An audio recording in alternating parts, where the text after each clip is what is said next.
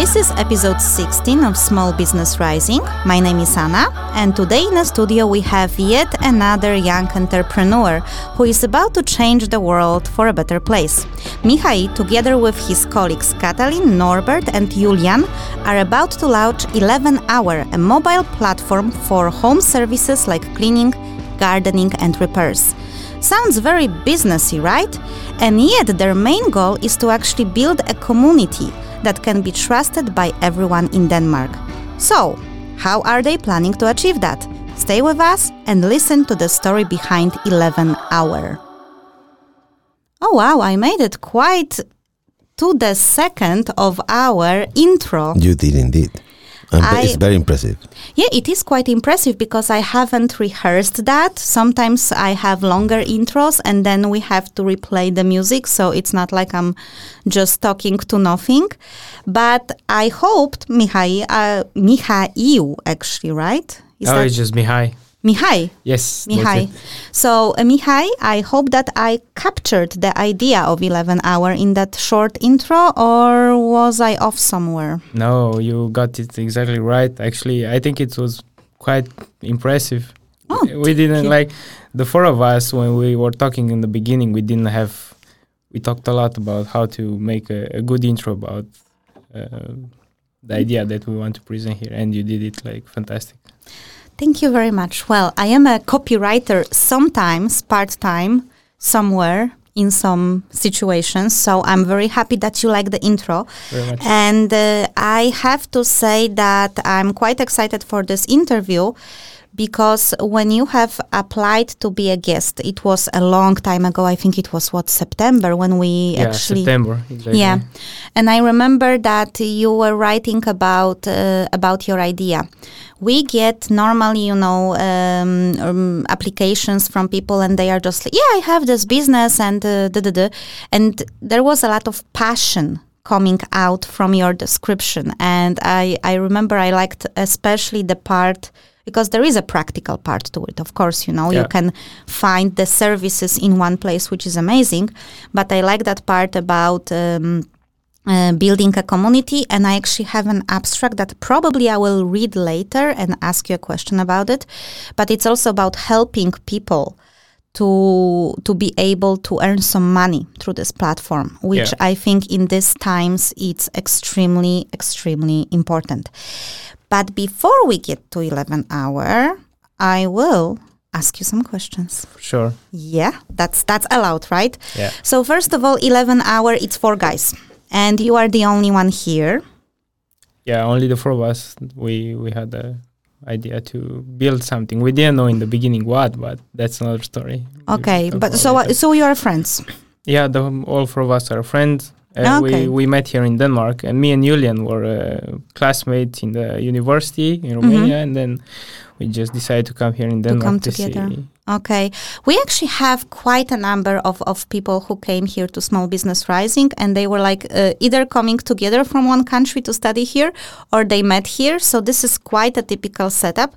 Young entrepreneurs everywhere. You can find your business partner at your studies. That's a very important message. But uh, let's start with you and then we will uh, grind a little bit on your friends. So, Mihai, you have just turned 23. yeah And now I'm actually checking you against the bio you sent me, so I will see if you will light somewhere or not. Okay. So you have just turned 23. That's pretty impressive again. We have quite a number of young entrepreneurs here. Indeed. Indeed, huh? Yeah. Don't you feel old, Dave? Uh, uh, shut up. Okay. It's, age is just a number you know you can do It's just an. I like how they are trying to make us feel better. It's just a number. Don't think about this. Yeah, when you cannot tie your shoelaces anymore, it's not a number. Yeah, but that's not because of the age. That's because of that's because of the weight. try more push-ups every Uh. night 10 push-ups then maybe that helps Uh, Listen, leave me alone. And that was our lovely uh, radio technician, Dave. Hello, Dave. Hello. Hello. Okay, but we have this one right. And you have an enthusiastic personality. and you want to understand people as much as possible together with their needs. So, enthusiastic personality, we will be able to check that. We have 60 minutes to check that. but that was very interesting. You want to understand people as much as possible together with their needs. Is it because of the business ideas you would like to implement, or are you just curious about humans in general? Well, I feel like in these days we, we lack some empathy in, in the society. So my personal opinion is that if we if we somehow encourage to do this with everyone, then it will get better and better. And then if we get to know each other and we can help each other at the end, right? Yeah, I actually have to agree with you, especially in this uh, atmosphere right now that we have in the world when there is so much division. Yeah. I had once a thought that there is way more things that connect us than divide us, you know? Like every single one of us uh, went through, I don't know, a heartbreak or went through a rejection or through a happy moment. We can relate so much to each other. So uh, I like that about you. I will give you a plus for this part of bio. Here, especially in Denmark, there are a lot of people who, um, like the Danish people, right? We know that the class of the they have high income here, right? In Denmark, it's Mhm. one of the Nordic countries that are Yeah. having this. Uh, I know statue, and there are a lot of internationals as well who came here in Denmark to like start a new life and get get better and see how how it goes. And we want to combine these two stuff, right? We want Danish people to have someone who from other places who can help them, and the other people who knows how Danish people are working, and Mhm. uh, yeah. So it's also about building bridges between the Danish society and the internationals. that's what we we strive. What you strive to do. Okay. So, while studying for my master thesis in computer science, I will stop there. Computer science. So you are not entrepreneur by education or you are not stan- studying entrepreneurship. You are studying computer science. Yeah, we're, I'm studying computer science, but actually this semester um, we have a class entre- called entrepreneurship, Mhm. and right now my uh, my friend Julian is having a presentation about 11 hour at the class. At this moment. Yes, at this moment. Wow. So we are kind of divided. I'm here doing this, and he's there. Like That's a very good marketing strategy.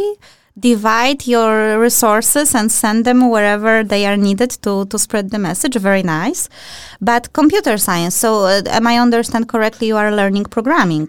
yes, uh, Mm. that's how we actually started the the business. We wanted to build uh, something, right? We Mhm. didn't know what, and we are passionate about technology, all Mhm. four of us. And we said, yeah, w- let's put our brains together and try to Mhm. find something that will help the people here as well. Okay. And uh, we we end up with uh, after after almost one in six uh, not one year six months of thinking and thinking again and again, we ended up with uh, this idea. With 11 hour. Okay. So uh, you are basically geniuses. We w- I wouldn't call us geniuses, but But thank co- you. compu- computer science is, uh, you know, programming for me. It's a it's a little bit of a level up. Please, uh, for our listeners who are not studying computer science, don't feel offended. But that's actually you can really create something cool. Uh, so that's impressive again. And as uh, you mentioned, you are now having the entrepreneurship class. Are you Yeah. learning your entrepreneurship skills also somewhere else? Are you using other resources? Uh, mostly YouTube videos, I would say. Okay. So I, I got into um, this entrepreneurship thinking by watching uh, um, a guy from YouTube called Gary Vee. Gary Vee. I know know, maybe a lot of some listeners will know about him, but uh, he, I would say that he changed my life, like my my way of thinking. Okay. Like he has this enthusiastic um, Approach. personality yeah. approach and like he's very very happy about what he's doing and he's passionate and um, maybe like i want to i know I, I feel like he's kind of my mentor but he's not here so it's just like online Okay. but i really follow him and take his advices as much as Mhm. possible so, Gary Vee, if you are listening to us, uh, here is uh, Mihail, who is Mihai. I'm so sorry. You know, it's like Mihail is so much easier for me. we can me. take it michael or mike Michael, Mike. Okay, Yeah. I will try to, st- st- stick to Mihai. Mihai. Mihai. Mihai, Mihai, actually, Yes. Mihai. So Gary V. I hope that I pronounced at least this one correctly. Uh, we have here someone who is really learning from you. So please uh, do not. Uh, do not disappoint us. I think that many people start with some sort of a YouTube video or um, inspirational articles. You can actually learn nowadays a lot from online. So I, I think that's actually, and uh, you know, th- there is a very good part to this because uh, before that knowledge was quite you know how to learn to be entrepreneur basically by doing. And by doing meaning probably you had some a member of your family who was running a business.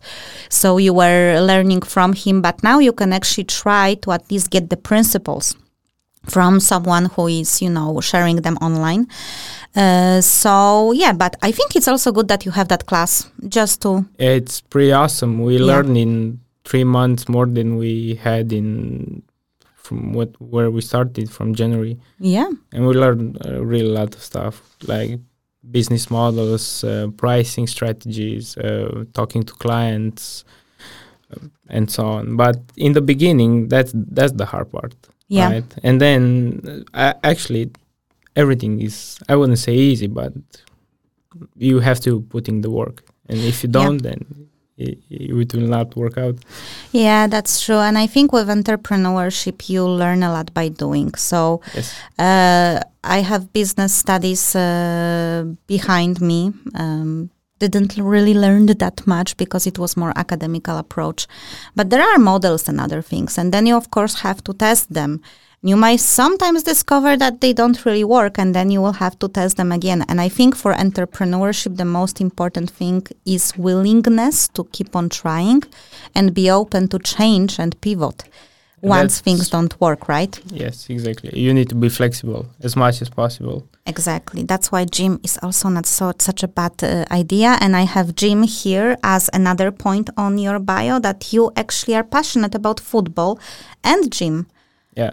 Have you heard about Siamo Street? Uh, yeah, I love those guys. You love those guys. Have you participated in their uh, tournament? Yeah, it's in three of their of their tournaments. Seriously? We Okay, because we had Siamo Siamo Street guys here when two weeks ago. Yeah, Yeah. yeah. No, a month ago, I think. I know it wasn't that long ago. It was a month ago. Was it? it? was that long. oh, yeah. I missed them. I miss those guys. uh, for our listeners who are confused because they skipped the episode with Siamo Street, I would highly recommend to listen to it. I think it was episode 12 uh, or 14. I think twelve I because it think just 12, yeah. so I- I think it was ep- episode 12, and that's another bunch of cool guys who are building a community here through football, street football, actually. So uh, I'm really happy that you actually participated. How are the, the events?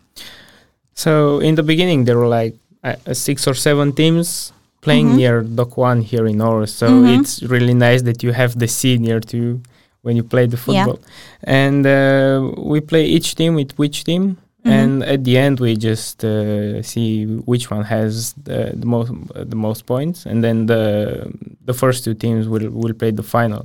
Okay. And then at the end, we have some celebration, and Cool things. Did you win? actually almost. Almost. We okay. we got I think uh, once we got second place and uh, once we got third place. okay. So almost. Almost. Almost. That, that's you know. I but didn't- almost doesn't doesn't win. I didn't know that they play football in Romania. ha, ha, ha, don't don't you know ha. Hagi? Uh, no, He's really no known. no, no, no. He's a um, hot guy, probably. I think I, I thought it was a South American thing to play football, but suddenly Ah, you are the so people short. in Europe start thinking that they short-sighted. play football. yeah, I think Dave is uh, suddenly like, oh, Europeans play football. Yes, football is quite big everywhere in Europe for some reason. okay, I have to believe them. Yes, that's why we have Euro, uh, this championships. Yeah, See, this is this is exactly. I feel again like I'm interviewing Siamo Street guys because I knew nothing about football, and when they heard my description of football, I thought that their ears were bleeding. So I will just jump from this topic and go to something more interesting for me and something I can relate to. You can't wait to buy a cat when you move out from dorm. Ah. yeah, I forgot to wrote that. Actually. Yes, you did. So because you wrote that you are you really like dogs and cats, but you actually want want to buy a cat. Why cat? because um, a, a dog needs a house, in my opinion. If you Yeah, keep a dog into an apartment, that it's like not so good for not so good for him. And Yeah. cats are most likely to be enjoyable in the apartment. So hmm Okay. Yeah, we have a cat in the apartment. and it works you- works well. Well, cats are very independent, so they also don't need that much care as dogs do. So uh, once you are moving out, you are getting a cat, Yeah, one hundred percent. one hundred percent. And then, d- do I understand correctly that once you get a house, you get a dog? yeah, that's for sure. A Shiba Inu. Mm. I like the Spofia ones, and like And what do you need to get to get a wife? a wife? Yeah, The cat and a dog. the cat and the house. that's a tough a question. Ferrari. A Ferrari. no, come on, come on. But a But good it- personality. Yeah, right? good personality. Exactly. Yeah. Yeah. That's true. That's true. Okay, and then we also covered Gary V. Gary V, if you are listening to us, uh, could you please do us a favor and uh, maybe contact us so we can connect you with Mihai because Mihai because uh, he would really like to talk to you. I have a feeling. Would you like to talk with Gary actually? I, I would. I would. Yeah. So Gary V, wherever you are In USA, in USA, trying But- to buying the jets. trying to buy in the jets, but still you can contact us. We can arrange a Zoom call or Skype or whatever, and it would be nice if you talk with someone who you are teaching about entrepreneurship through the videos. And I think this is really amazing, which also reminds me of we never know who's listening to us when we have an online presence. We never know how many lives we touch.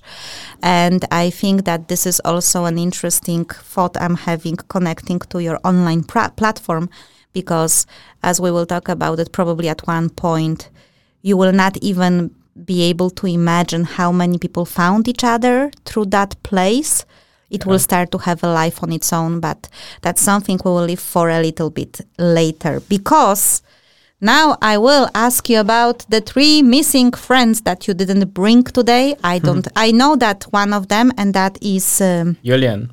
Julian. He is now uh, making a presentation about 11 hour. Yes. So of course he couldn't be here. But what about uh, Norbert and Katalin? Well, with Norbert, uh, we we met in the airport in October. We were coming coming to Denmark, and he asked me for uh, for a charger.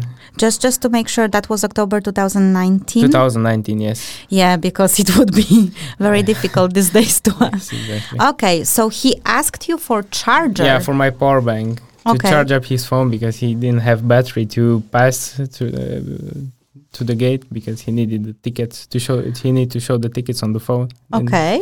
he didn't have battery, so we just met there, have had a coffee, hmm and then we figured out that he's actually living near us. Okay. So we knew he's coming to Denmark, but he was from the same city with us and in the same neighborhood. okay. Yeah, so we just got along. So the there were the three of us, hmm and after we we wanted to start like uh, a freelancing business, right? Mhm. Because we were all three in this, in com- like in you know, we all through, computer, like, computer science. science. Yeah, exactly. But then we said that okay, maybe it's hard to. I mean, not- it's not hard, but you want to have something that you own, something Mhm. that you build yourself. And then we decided that okay, let's build a mobile app. hmm And then we were the three of us, and Norbert said that uh, I know a Danish guy. He's he's Romanian, but he has Danish citizenship, so he knows how to speak Danish, and uh, he has some really good computer uh, programming skills. And Mhm. would you be interested in meeting him? Let's be all together. And we met for a beer, and that's the story. That's how we met, the four of us. Okay, so it's airport, uh, power bank, coffee, Alcohol. beer, and a Romanian with Danish citizenship. You always need, a, if you have a problem, find a Romanian with a Danish citizenship. Yes, with programming skills, yes. and your life will be much better. I'm telling you, this is this is basically a recipe for a super spy. Romanian with a Danish citizenship, computer skills, and he also likes beer. Okay, that's actually quite uh, quite funny story, especially one the one in the airport. If it wouldn't uh, be the two of you, you know, getting into the business, it's almost like this kind of romantic uh, cliche Yeah. stories from the movies. They met at the airport. It was a love from first sight, but actually it was a friendship from the first yeah, sight. actually, it really was. Okay. So, uh, and the guys are not here today, but we would like to give them a very warm shout out. So, even if you are not here, your story is presented very well. And uh, yeah, I would actually like to see that power bank that made it happen. Are you still have that power? Yeah, of course. Of course you It's, do. it's for charging because It's- I, I'm going home today, so that's why I Yeah. need it. Maybe I meet someone else in the airport. Who knows? Maybe needs that's your like a, a bite. Uh, exactly. Yeah, it's I'm gonna like start walking around with I my have power bank. power I have, I have here, guys. If you need to charge your phones, I'm, I'm here. we are al- we are already friends, so don't worry. okay. You know, I wouldn't be surprised if this is how you will meet your future wife. Keep that thing with that, you all that the time. powerful For magic sure. power Yeah. bank. Yeah. But uh, okay, I think before we will jump into the song, I actually would like to ask you why Denmark? How did you end up here? Why how did you make that choice? Because I assume you came here to study, right? Okay. Yeah, I came Yeah. here to study, but that that was not the, the the first thing. I have to be honest. Like Okay. the the first thing that I have in mind is to experience something else. Mm-hmm. And if not now, then maybe I wouldn't do it ever. Okay. So I, I just wanted something new to try Mhm. something new because okay I, I finished my my bachelor then I got the job and then I'll do the, that job for the rest of my life and I was thinking no man I, I can't do that give me two more years and then Okay. I, I decided to come uh, I applied in in in Denmark mm-hmm. and I got accepted in Copenhagen and Aarhus and I choose to come here in Aarhus because the university was way more friendly than we we thought Okay. But why exactly Denmark? Probably you had different choices, or was this the only choice you that Um, came? Do you have some weird obsession with Denmark? Because we had guests like this Really. who had something like I really wanted to come to Denmark. Everyone knows that uh, Denmark is one of the happiest countries in the world, right? So maybe that was one of the The, the selling why. points, yeah. Do you find that um, do you find that an accurate description of Denmark that it is indeed the happiest country in the world? yeah, I, I think so Okay. because because they are grateful for uh, what they have. Mm-hmm. So even though they have a lot of rainy days and the weather is not so good, when they have s- when they see the sun, they're really grateful and happy because they see the sun, right? and, and if you go to Spain, for example, the people you w- wouldn't see people on the street who are happy to have the sun there. yeah. Okay. So, So- there is a lot a lot So about the sun. It is it is more accurately to say it is the grateful the most grateful country in the world. Yeah, Yeah. but uh, I think when when you realize what you have and you're grateful for what you have, then you are happy. That's actually quite Very deep. Very deep and very universal. We actually had discussions about Denmark and if it is indeed the happiest country in the world. If anyone is interesting, you can uh, revisit our website, the5options.com, five as a number. We had actually, how we had a very interesting episode with a guy who was an expert on Danish culture. And we were trying to, you know, uh, put it in pieces, this whole statements of the happiest country in the world. And some of the results might surprise you, but I will leave it for you to listen. I will send you the link later. But I'm very happy that you found Denmark as a as a very happy country for you and for the guys because uh, this is where I guess the magic will start with 11 hour. If you wouldn't be here and if you wouldn't meet them, then we wouldn't have that idea, right? Yes, that's for sure. Exactly. So now we will skip to a short musical break. We will play today Gregory Boyd with Beating on the Drum. Indeed. Indeed, and you have heard that song before on our radio. We love it very much. We would like to support Gregory and independent musicians. So please enjoy, and after the song, we are back. Like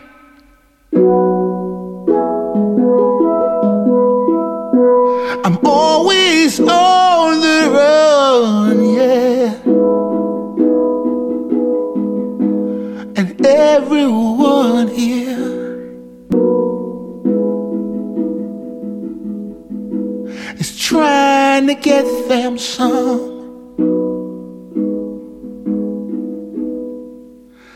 I might not be qualified.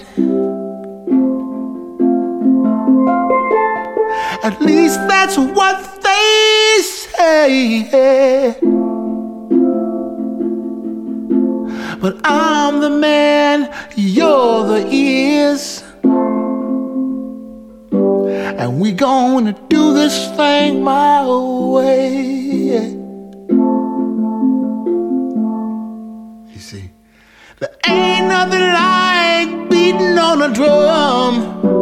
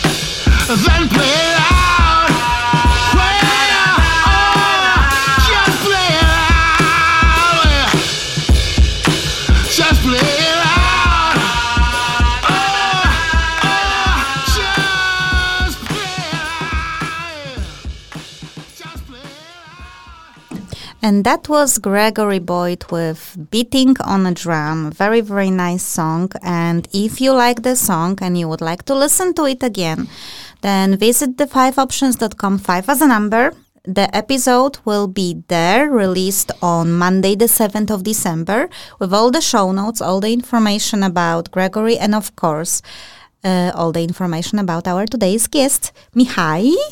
Yeah. That was correct. Yes, that was correct. Finally, we are we are halfway into the program, and I learned how to pronounce your name. and there will be also more information about 11 Hour, a business that we are going to talk about right now. So, of course, the first question is why 11 Hour? Why the name? Why the name? Why? The, okay, so Why the name? It's a it's a quite intriguing name, I have to say. It's easy to to remember, but uh, why 11 Hour? you know that you have work that you need to do around the house, right? Yeah. and you have sometimes it can be quite a lot and you just postpone it again and again because tomorrow is a good day when you can start right so then if you're in the last day you can call us and then we said that okay in the 11th hour you can call us not in the 12th hour because we still need one hour to do the job Ah, so this is a spin on thinking that you have one hour left to complete something. Yes. Okay, 11 hour. so when you're done trying to postpone yourself then you can call us and we will do the job for you In the last moment, you will come as a, as a savior. As savior, I actually really like that idea. So, okay, let's go down to to how 11 hours, hour, I'm sorry, hour will work because it's not officially launched yet yet the website. no Uh, but it's uh, it's coming and i actually can look at the mm, the work in progress version so explain to me how does it work and uh, imagine i'm like a, um 70 year old grandma. Yeah. So you really have to be like on the level of, of a person that might not be tech savvy. And let's say um, i am the, the customer the potential customer. How does what does it bring to me? How does it work? What do i have to do? So if you're a granny yes. you can just call us because you know it's way easier than installing Okay. a mobile app on the phone and do stuff like that and then see who, whoever is available and try to um, i know pick someone so you can just uh, call us directly and one of us will answer and say okay granny what do you need you Mhm. need you need cleaning you yes i cleaning. need cleaning Okay, then we come to you, see whatever you need, and we also have one service provider with us, so Mhm. we'll do we'll do whatever it's it's needed for you, Granny. Okay, so if you are not the tech, yes, Dave, Nothing. Happy grannies. happy grannies. Yeah. Okay, so there will be a like um, a phone line available for the clients that are not tech savvy. Yes, So- we we want to have phone line in- uh, like phone involved, uh, the mobile app, and uh, w- and also the website And in which the you can contact us. So three ways of getting to us, and we we want to get to as easy as possible as well. Okay, I like the phone thing, although it could be quite overwhelming at one point. So at one point but uh, especially in these days a lot of people don't really want to call so Mm-hmm. we actually were um, providing this the, the other the other two options for Yeah. people who are into into Mhm. the tech Yeah, and I think that's a very good idea because, except of grannies, uh, most of people are quite tech savvy these days. So, okay, let's see. Let's say I'm not a granny or I'm a tech, tech savvy granny. Now I would like to um, just see what's on uh, on there. How does it work? So basically, I go on the website, and do I have some kind of a list of different uh, service providers that I choose, and I just book them, and they magically appear at my door? All right, so we have two kinds of business models Mm-hmm. We have the one-time services in which you can just test us Mhm. and we we um, you book you book one of our service providers Mm-hmm. and then someone comes at your door and see whatever is needed to be done but we we want to promote a subscription Okay, so, So subscription model. we will have some packages for your house Mhm. so for example one example could be you need cleaning twice a week or uh, four times a month for example. And uh, you also need some gardening advices or some gardening uh, help. Mhm. and we we will include uh, two um, two sessions of of gardening in one month. And maybe uh, uh, one handyman will come once a month to you to just fix your stuff around the house.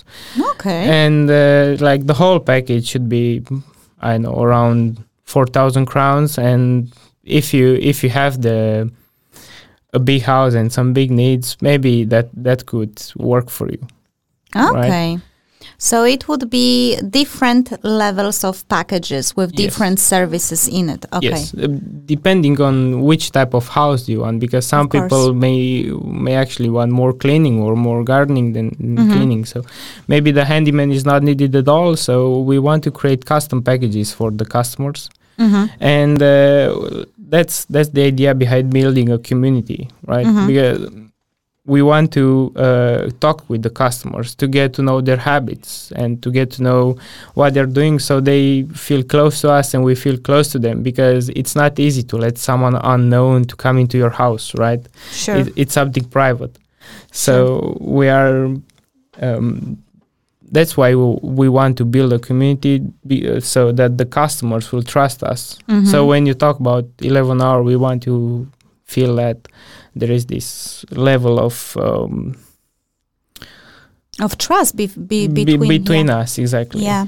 we want Yeah. to build that bridge that that's often not not available because i bet there are a lot of people who needed some help in this area but they were afraid of bringing a stranger into their house so mm-hmm. That's a that's actually a quite good point. Dave, you wanted to say something. Uh, I wanted to say, it's only for private people, or you as well are planning to serve companies, for instance? so like business to business right um, we didn't actually thought of that yet but we wouldn't say no to to this Mhm. kind of oppo- opportunity Okay. Yeah, because I think especially that's a very good point, Dave, and that's uh, maybe a business idea that you got free on this radio, because Yeah. I think there is also there might be also a, quite a number of small companies who have like a, one small building, and they would be interested into you know uh, outsourcing cleaning and and some repairs and other things. Yeah, too. that's quite common, no? yeah, that's actually It's quite, common. It's quite common that they outsource that part of the. Oh. But then, then, then again, it's a, a question because I, I don't have it clear. Mm-hmm. Is it you providing the services, so you are going to clean, or you actually have a number of service providers that you will collect? we we have some, a number of service Okay. providers that we collect. So, So currently we have six guys for cleaning, Mhm. uh, two guys for gardening, and one for handyman. And Right. if you know some guys that would be interested, we will be more than welcome to contact us okay. because Yeah. we we need them. Fantastic. So it's, it's you basically providing the service as a company, and you are not offering, for instance, a cleaning company that you. No, Okay. we, no, we we are the we are the guys who. So you are calling the service provider basically the person that you have. Yes, we guarantee Yeah. for them, Okay. right? Because we need to check them before. We need to be able to trust them You need to go to the Ourselves. room. Yeah. before. Have you cleaned your room? Okay. Yeah. Then- Have you make? did you make your bed in the morning? Yeah, exactly. Yes. Then it's okay. good. That's, that, That's- yeah, that's thank you because I, I wasn't getting it clear. So Yeah, but that's a that's a very good uh, question and that's a very good answer because now it becomes even more clear. But uh, yeah, Dave, I don't think they would be uh, studying computer science, knowing how to program, cleaning. And repairing things and doing garden things, that would mean that we have a group of four, like a superhuman well, I don't know. man. eligible bachelors. I think hmm. that you know this is this is a dream come true. I think that is the minimum thing that you can expect of a young man in the 21st century, Really? capable of doing everything. Everything Well, like a superhuman. We still need to clean the dorm right before Yeah. leaving it. So Of course. we have some cleaning skills as well. Not as good. I, we don't have professional cleaning, but Yeah, but you know, let's let's let's not expect too much, Dave. That's that's that was too Okay. much. That Can, was too and much. and I, I wonder um, the people that you need obviously because there is regulations in place, no?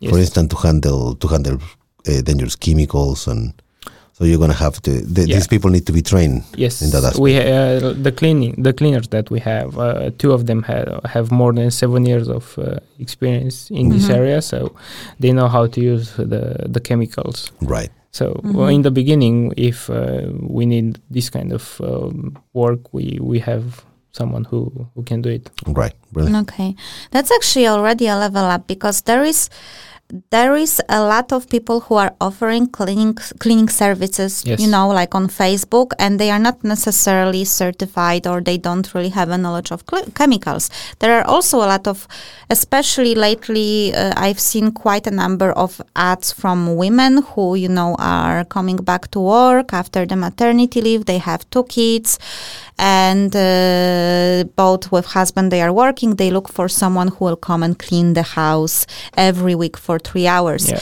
and usually those are that kind of you know done deals you don't even check the references but here you actually want to go a step further Yes. and have people who really know how to do the job It's- that's actually quite a great Yes, as well. The, the, if you are putting a company of that, I guess the, the, the government require you to have a, you know. actually uh, i don't uh, think so When, when, for instance, in England, Mhm.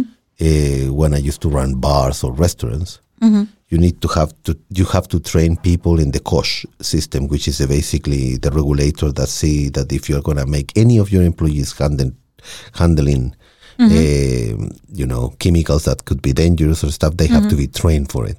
They have to sign a paper, and you need to have them trained.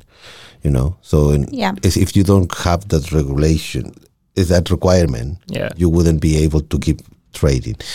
You know that it's not a cleaning job, but you still, you know, you need to Yeah. clean the bar and you need. To, you need some licenses to Yeah, be able so- to. f- Yeah. to so function. that's mo- more, more or less what I was asking you because obviously it's gonna be some point of the regulation of the. Yeah, that the- was the one of the, the problems yeah. that we dis- discussed a lot. How we um, guarantee for our customers this this kind of safety when Mhm. the, we use like chemicals and stuff like that. Mhm. So one of the one of the idea uh, was you know that uh, Danish people love insurance. They have Yeah. insurance for everything. So that's true we thought of making a, a kind of agreement with wa- with one of the insurance companies, but after we, we grew up a bit, so we have some something to show. Mhm. Uh, we we want to uh, make a, a deal with them, and like all the services that we provide are insured by this type of company. So then the clients will be we can trust us more and more. Right. okay that's actually a very good solution i have to say Yeah. Mm-hmm. I ha- I have a question. Have you thought about um, in a future maybe uh, adding more services like cooking?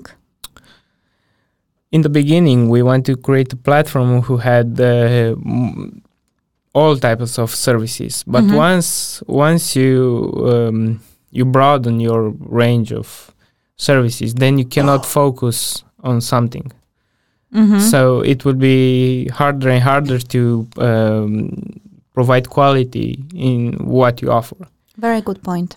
Mm-hmm. So maybe in the future, if you would grow, you would consider Yes. additional things. Okay. but for now we we want to focus on what's needed hmm in the house and around the house Okay. So That- it's cleaning, Yes. Mm-hmm. gardening, and handyman. So repairs of of, of Yes. what kind of repairs are we talking about? If your sink is broken, or um, I don't know, you need uh, someone to paint the your your room again. Your wall, your uh, So again. plumbers, decorators. yes. yeah. you know. Okay. Plumbers and like basic stuff. We don't. I mean, we don't want yet to uh, engage in um, bigger stuff like I don't know, building another roof. yeah. That takes some. That takes a little bit, but so far so good. So far, I, I actually really like the idea. So we understand that okay, this is what we know the client will get. So first of all, one place yeah. where he or she can find all those services, and by subscription you can even make it more regular, so you don't have to have a headache about you know. So it's scheduled and it's uh, it's fitting your plan. and you don't care who comes into your house. You just know that I hard eleven hour they can send me whoever they want because I know that they know what they need to do because uh, we know your hobbies Mhm. and we know your schedule and we we talk Mhm. with Yeah, I think I actually really like because uh, outside of the very practical things, I like that you put so much emphasis on trust and on having more personal relation with the with the customer, with the client. So basically, at one point, the client believes the brand 11 hour and what it stands for so it doesn't really need to worry about a new person coming in because it's certified by you i really like that i think that's actually that thing that will will be differentiating you from uh, other similar services That's exactly what we, we wanted something to differentiate. And Differentiate you, we yeah. want to add this uh, community idea hmm in which people are knowing each other be- better and better each day. Okay. So before we will jump into the community, because of course I will have some question how you want to build that. Uh, a practical question that Dave already um, kind of mentioned something. You provoked at least uh, Mihai to to answer that. Uh, if the people who would like to work for you would like to join you, how they should do it. So basically, you are looking for uh, people who are cleaners and gardeners and handymen. So how does it work? How do they approach you, and how does it look like from this side? So uh, once we launch the our landing page, which will, it will be soon. Uh, we have a page especially for them, especially for the service provider, in which they they can apply. So you just need to say in which area you want to work for us, Mm-hmm. and then depending on uh, which type of services you want to provide. Because if it's basic cleaning, then you don't need so many uh, certifications Or references. or references. But if you want to do um, specialized cle- specialized cleaning with uh, chemicals and stuff like that, Mhm. then we need to check you, right? Of course. So uh, it, we will have um, a way of dividing everything there, and we personally will check each and every one of them. Okay. So everyone, if you are interested, you definitely need to follow 11 hour. I know that at this point of time, your website, by the way, it's 11hour.dk, 11 as a number. So it's one one hour dot hour.dk. You know, it's just, it's important to say some people will start typing 11. I know I would be one of them. So it's uh, one one hour.dk. And you have here a so, so called like a cover page where you can subscribe. Uh, So you can basically type in your email address and then the guys will notify you when the, uh, the, the, the big portal is launched. And then, if you are interested in either uh, buying a subscription Yeah. or becoming a part of 11 Hour as a service provider, then you can actually visit the website. Or you can just call us or send us an email. That would be Okay. even way better. Because Even- then we can talk with you, right? Yeah. This is one of the things I was actually uh, thinking. Uh, because obviously, for instance, if you live in a, the cleaning part it's Yeah. always help, helpful because if you live in an apartment that you rent, you know, uh, you might not have the time to clean. But if you have, if you have problems, probably you call your landlord to fix Yes. stuff and stuff. So I'm guessing this, this apply more for the house owner. No? Yeah, we, we we want to focus more on the house owners. Yeah, because then they don't necessarily have the handyman or you know like so. Uh, but how do you how do you uh, what is your strategy to actually find uh, find those, that customer base only through internet? Actually more from network Okay. networking. So i think uh, one of the key points when starting a business is to have a lot of networking. Mhm. and uh, we want to start with five customers. I know that's our goal right? Right.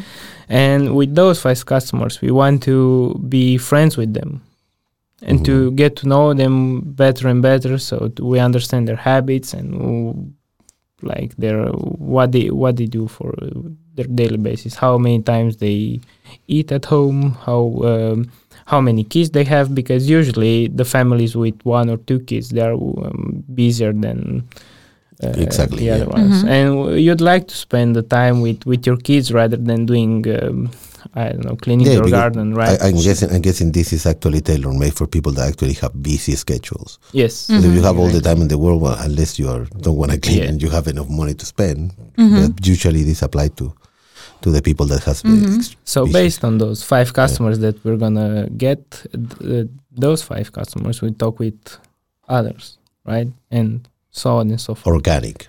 Mhm. Yeah, and so- organic growth. exactly. Right. I actually think this is a uh, this is a very good idea. I'm lately a fan of more like building organic uh, following rather than just you know trying to pay for ads. Of course, you know that can help to raise the awareness, but not necessarily will help people to actually buy the service. You know, they might okay, 11 hour. I see that ad all the time.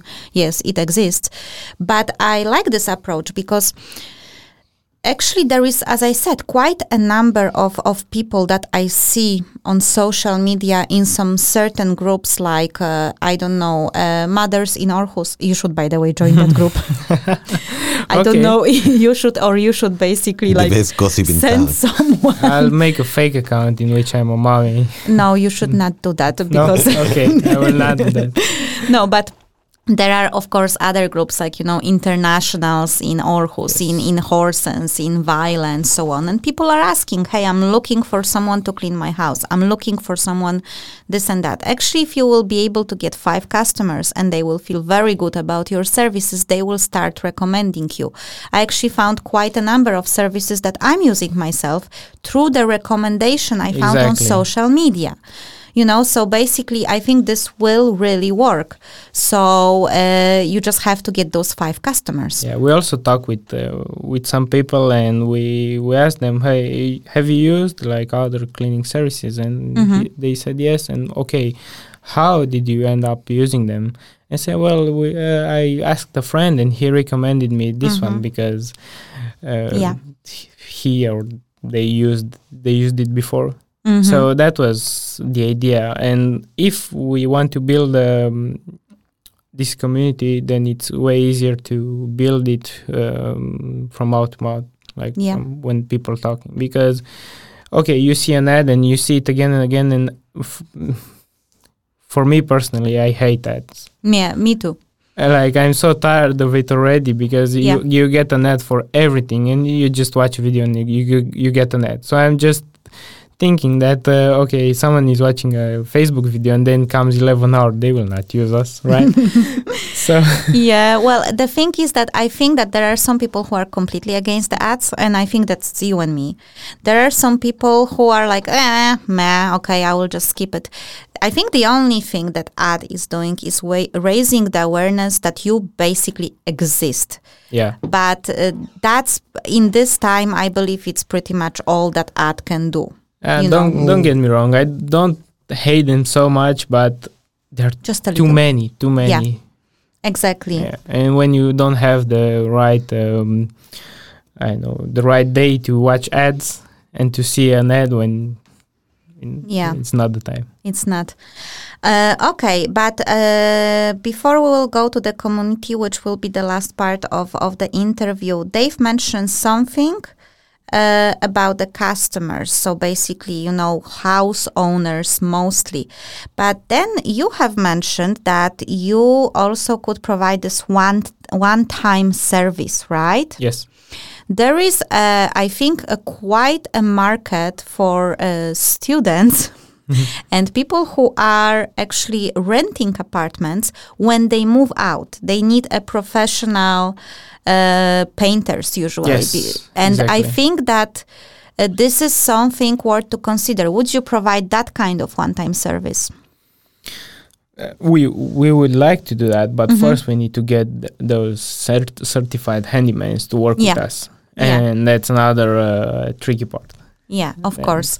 But I think that this is this is also a good idea for the one-time service because for sure. true house owners will definitely need something more regular. But there are there is a lot of people who are moving out and they don't want to paint or they don't know how to paint the walls themselves. So uh, keep us updated. How is this one going? Yes. In in the future, I think we want to focus on on the packages, right? On the Mhm. custom packages for the for the house owners. In the beginning, yeah, until we get everything running, uh, we we want to offer one-time services as well. But the point of having a trusted community is to for someone to keep coming to your house and do it again and again, and Mhm. you feel like, yeah, I know this guy. And that's Yeah. it. That would be the main business model that we want to focus on. Okay, so now, of course, we will ask you a bit about this community. How are you planning to build that community? Because you are referring to this idea all the time. You have to have some kind of a plan on how to create this, make this as a community rather than just a anonymous uh, service provider.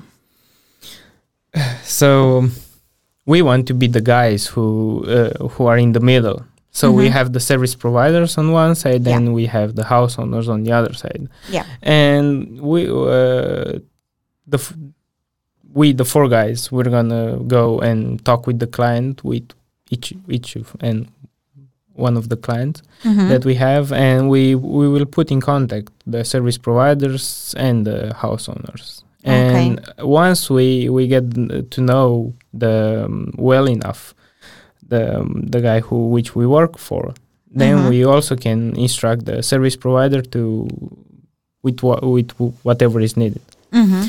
And um, I, I I think and I feel that's a way of uh, building this trust between between us. And Okay. if it goes well, for example, if the same guy comes into your house again and again, you will trust him Mhm. to. I mean, you don't care that he's coming, because uh, here in Denmark, I'll have another example.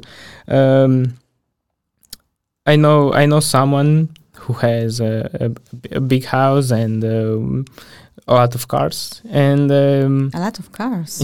yeah, I'm listening. uh, we were um, Norbert actually was uh, at barbecue uh, Mhm. wi- with uh, with her someday, Mhm. and there was uh, a guy who just came into the um, uh, garden, took the car and left. And he was like, "Okay, what what happened? Did you see that someone just took your car?" And like, "Oh yeah." And he, she said, "Oh yeah, he's the boy who takes my car and goes uh, to wash the car, and then he comes back." So okay. it, it was something like she didn't actually care about that. Uh, it, She had a full trust. yeah, he she had full trust in him that uh, he will bring But the this, car this, back. this is something that sometimes is because the, the concept of community, I think, is important, but it's, it's, a, it's well something that usually grow organically. Mhm. For instance, in Chile, when you have a busy parking spaces for offices, there is always a couple of guys or three guys, you know, that are always there, Mhm. you know, and they've been there for years. And people go, give them the key, and they go and park the car. Yeah. And then they watch the car, and you pay them a number of a little money at the end of the week, you know, depending if they watch the car or not. And that's a kind of, uh, uh, and they and you usually because I, I remember growing up, my dad giving the car keys to Lucho. Shout out to Lucho, uh, and he will go park the car, clean it, and he will do that with like the 150 cars that we used to come to that, and it was he was part of the community. you know. Exactly. we they all trust Lucho. That's Yes. exactly what we want to do. Inst- but instead of cars, we have houses. Yeah, yeah, yeah. Exactly. We so just give the keys, no matter who's in the house. Okay, someone else just came and Yeah. start doing the laundry, and I mean, Mhm. You have to do the laundry and other stuff when you have, I don't know. yeah. Okay, that's actually a very nice idea. It's a little bit like coming back to the older, less complicated times when people trusted each other. Yeah, exactly. I don't know what has been lost in the meantime, but we want to bring that back. Okay, fantastic. I like that. That I- should be the slogan. Yes. Building, uh, bringing trust back. Thinking okay, trust yeah, that's a good idea, actually. Actually, yeah, that's true. Thanks. But And you're uh, welcome, man. but I would uh, actually it is very good. Uh, but uh, you also mentioned something about building the bridge between Danes and international. Uh, I think this will be my last question for today. But can you explain us what do you mean by that? Yeah, uh, a lot of internationals just, like I said, came here and search for a new start in their lives, Mhm. right? And uh, I saw, for example, uh, on a lot of uh, face- Facebook group that, uh, hey, I'm available for uh, cleaning today if someone needs any help, Mhm. or I'm searching for a job, and um, the companies are not interested in the skills that I have, and most Mhm. of the people just um, try to find s- a play a place to work, right? And Yeah. if we are able to uh, get to get them to us Yeah. and work for us, then it would be like we are offering also a, a job for them because w- this was one of the reasons that we wanted to um, to build this business because in especially after Corona, right? hmm Uh, when a lot of people just Got fired, got fired, and l- lost their jobs and stuff like that. Mhm. And we wanted to help them and also help the people that are in need of uh, our services. Mm-hmm. That is a really nice aspect of your idea, I have to say, because I know that there is a quite a number of international people who are simply uh, laid off and they are still here, either trying to find a new employment or they actually have been living here for many years and they just don't want to leave to their Yeah. country because this is where they made their home. And So this is a this is a initiative that can yes, actually because a lot of people have valuable skills that we can use. for us. Exactly. Exactly. So I would like to recommend everyone now to go to 11hour.dk. It's Yes. one one hour.dk and subscribe to the guys newsletter. Then you will be informed when the big launch day is on. And if you are looking for a job as a cleaner, gardener, or handyman, or if you are looking for a place where you can trust people again with all your services that you have uh, laying down in the house, then you definitely should consider signing up. Sure. Thank Follow us on Facebook as well. And follow them on Facebook as well. Thank you very much. 11 hours. bringing Eleven. trust back. Bringing trust back. Thank you very much, Mihai. Thank you.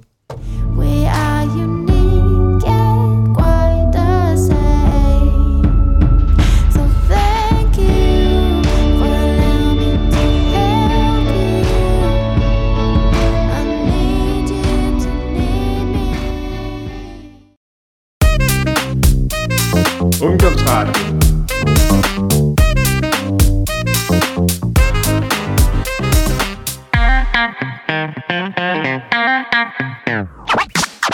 are listening to You've Got Five Options show. Where every week Marta and Anna abandon their five children, two partners, and one cat to make a show especially for you. An artist, a challenge, a bullshit, a wisdom, and a surprise. Tune in and feel the magic of five.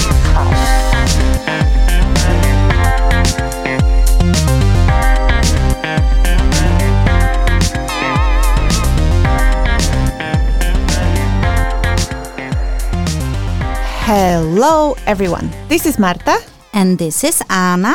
and this is You've Got Five Options show. And I don't know why I said, and this is Anna. I should say, and this is Anna. Maybe I you want know. to be Swedish or something. I don't know. I'm trying. I'm trying different things after last week when you were trying, you know, should I say one name? Should I say my two names? Marta, Marta, Gabriela. I have only one name to choose from. So I decided to put a different accents on my name so it also sounds a little bit different. But you have some issues, or not some issues, but some choices. yes, I do have issues. Thank you for making that public yet again. but Yes, I, it I was, was not what I meant. I wanted to go back to uh, last names.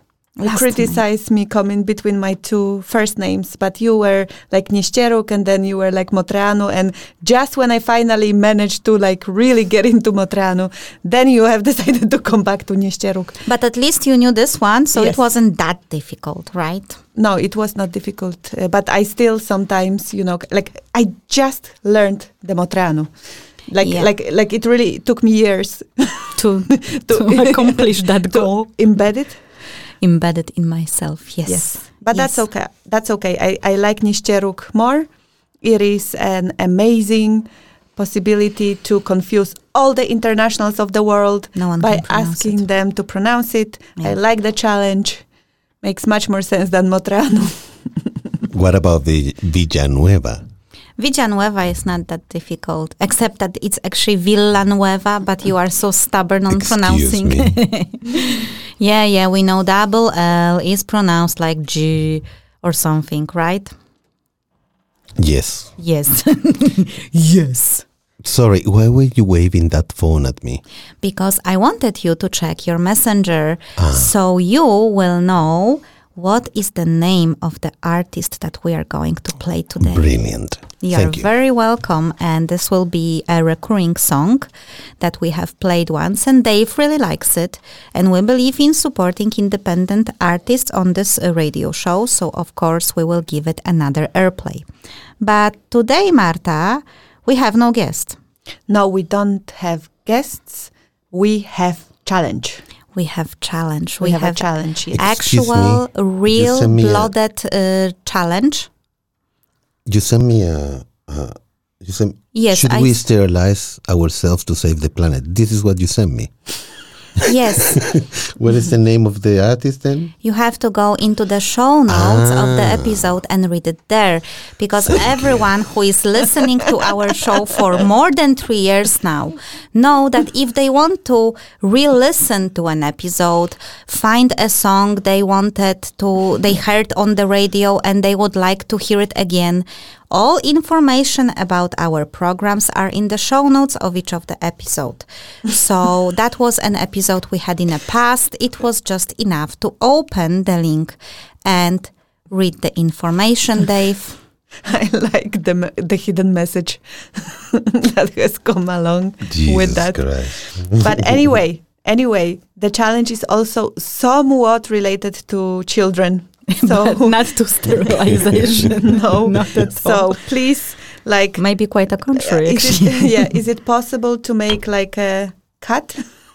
we are cutting the weird part of the show, Mm-hmm. and now we are moving on to the real part of the show Yes. with a challenge that was sent to us by Anne. hmm And Anna has written to us what follows How to start dating when being 100% single mom to a three year old. I've been alone with my now almost four year old son since his birth. No contact to his father. I am ready to start dating life again, but how should that work? First, finding time to get to know someone, and then the actual dating the first months of the relationship until being ready to bring a new person into my son's life when actually not having much alone time without my son. That's quite a challenge, I would say. Yeah, it is quite a challenge, and I believe that 2020 gives a new layer on that challenge because there there are obviously limitations with uh, meeting people in more um, offline circumstances. You know, like uh, I don't know, a hobby group, a bar, a club. Even a park, so uh, it is quite uh, quite a challenge, but we like challenges, and we definitely have a couple of good options that We Marta has prepared, and I will elaborate on. Yes, I have just uh, attacked this challenge. yes, we are having some fun Yes, fun is needed in 2020. Yes, in yeah. 2020, that's the only medicine that I would take. I'm constantly looking forward to this Fridays. I'm telling you. Really? Yeah, yeah, yeah. It's like the you know like the good time of the radio when we get to laugh and be together. Even if you don't know how show notes work. No, no. But you know that's the beauty of not knowing. You see, Actually, that's true. There is there is a beauty in uh, in not knowing. ignorance. Yeah. Ignorance is a bliss. But uh, thank you, David. It means a lot. And I called you David. That's weird. It means a lot. And I really hope that our listeners feel the same because actually it is it is fun to be here. And uh, we hope that you are laughing with us. Well, maybe you are laughing at us, but we don't mind. We just want to No. bring smile on your face. Yes. no, yes. Oh, okay. So basically, I have looked simply at the five aspects of dating, dating for single moms. Mm-hmm. And I have looked at specifically the questions uh, that uh, Anna you have brought to us, and then I have also given given an extra, like a bonus thing that you have not uh, directly mentioned. So the five aspects that we would like to talk today about is getting ready for dating, Mm-hmm. getting to know someone, dating itself, first months of the relationship, and then bringing a new person into your child's life. So basically, these are the five areas, five aspects, however you want to call it, that we would like to uh, elaborate on. Mm-hmm. And um, surprisingly, Really? no, I don't know if it's surprisingly. I don't know why I say it. It's one of these weird days. But I wanted to say that Anna actually has some expertise by uh, experience in the topic. Yes. So Correcto. Anna, yes, Anna has uh, had that time in her life. You had that time in your life when you were a single mom, Mm-hmm. and at some point you got ready to uh, start dating again. Yes. this point was actually very soon, I would say.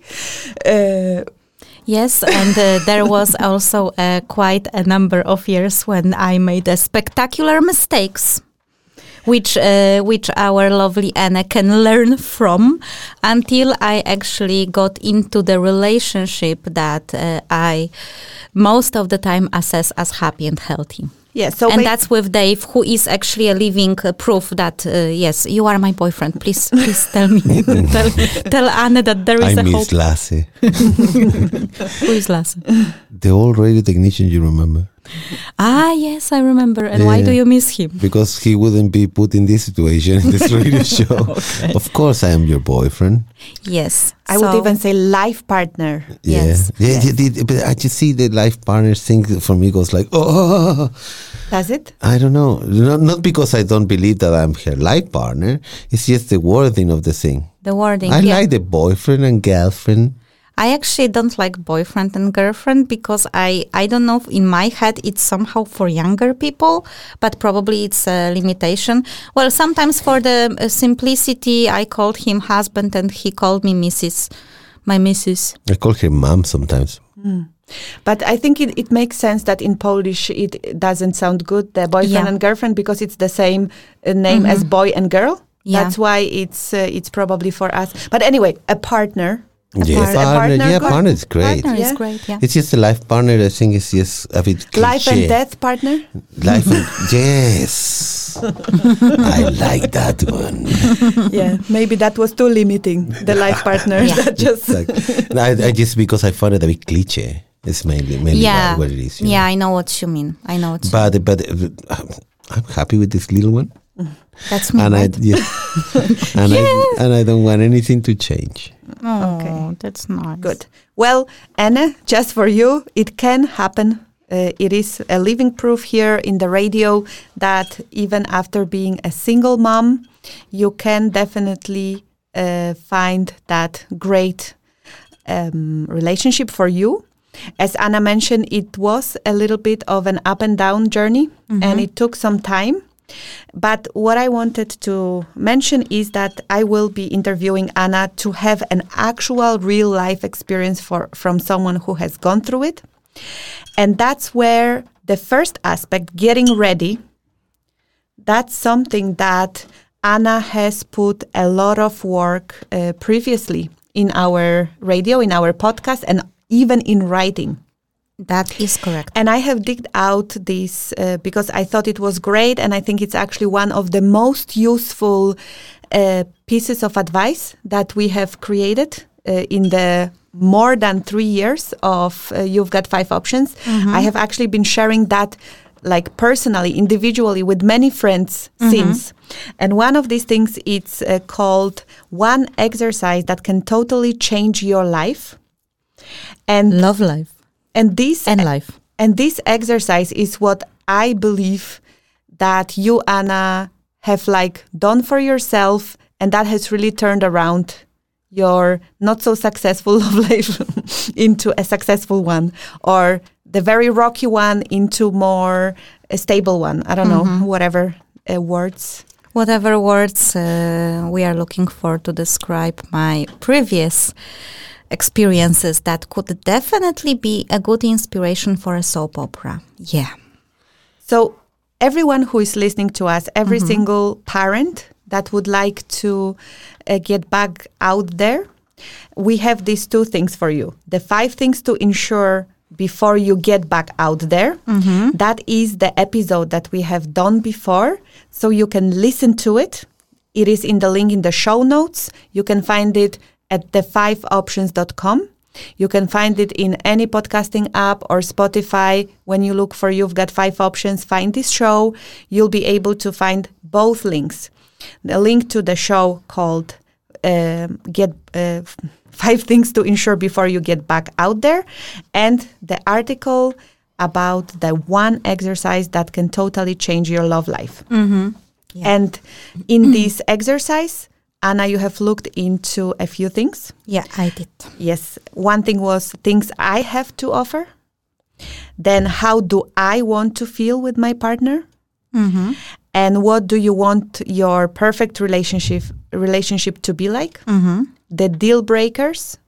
And only then you went to the part where you were actual, actually describing the partner. Yeah. So it took you through quite a profound journey with yourself and defining what what you have to offer, what you want from a relationship and the deal breakers. And only then you came to the partner, to the part what would you like from the partner and then anything you want your perfect relationship to be like.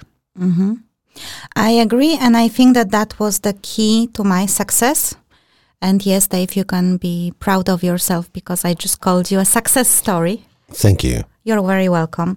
Um, and I think it was very important because uh, I remember it was, I think, 2000, end of 2018, beginning of 2019. I was getting out of some really messy relationships.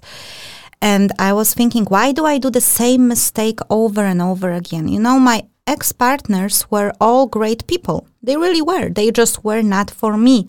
And the signs and signals that we are not a good fit were right there from start.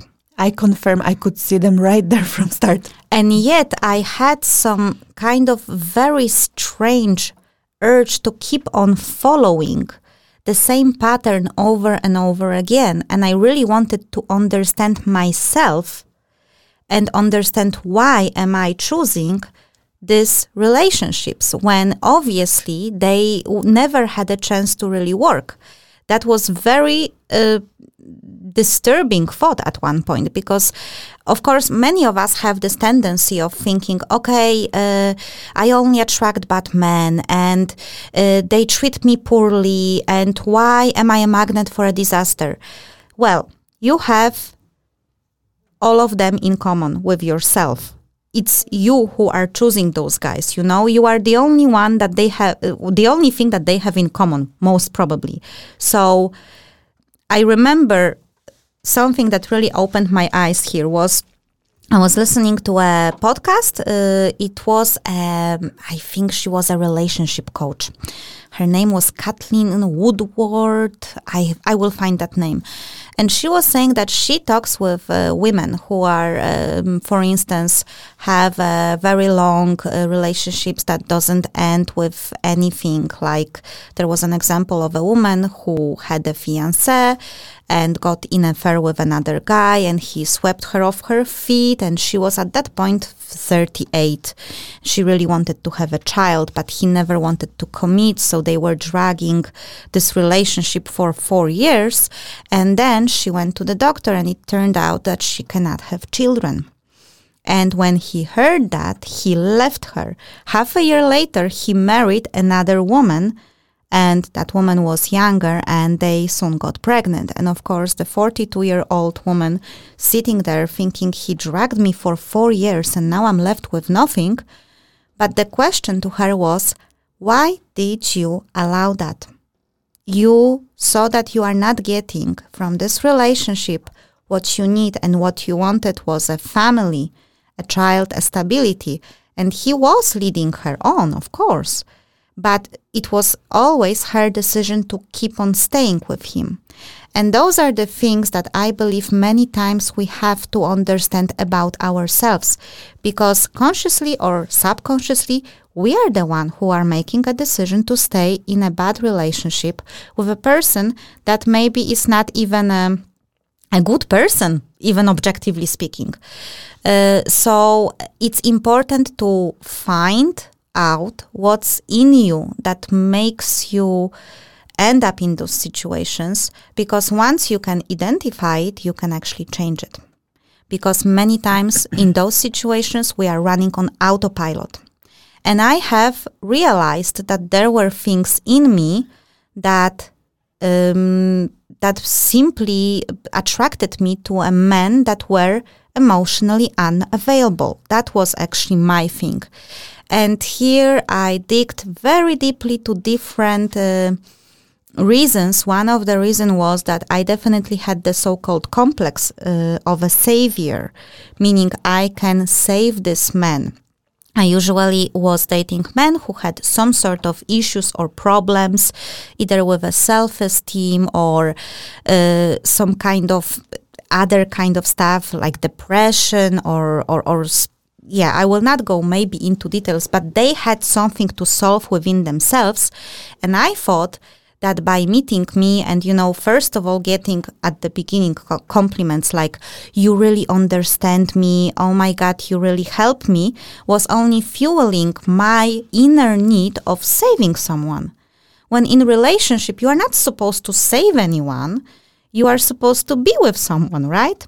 So that was the first thing and i went even that deep that I realized it probably has something to do with my father or actually lack of him in my life. I was raised by my mom only. And, uh, you know, long story short, I could make a whole episode about my life and upbringing, but this is how deep I went. And I had to unprogram myself and realize I am not here to save another man. And that's not what relationship is all about, you know? Um, and it was a game changer.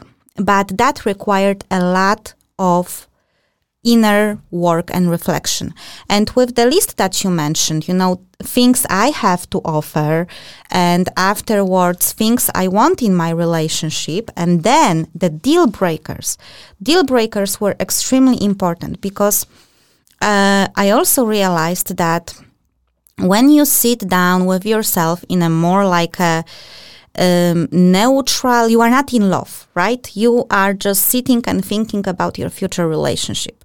And you write down, let's say, the things that, that are you would like in a relationship.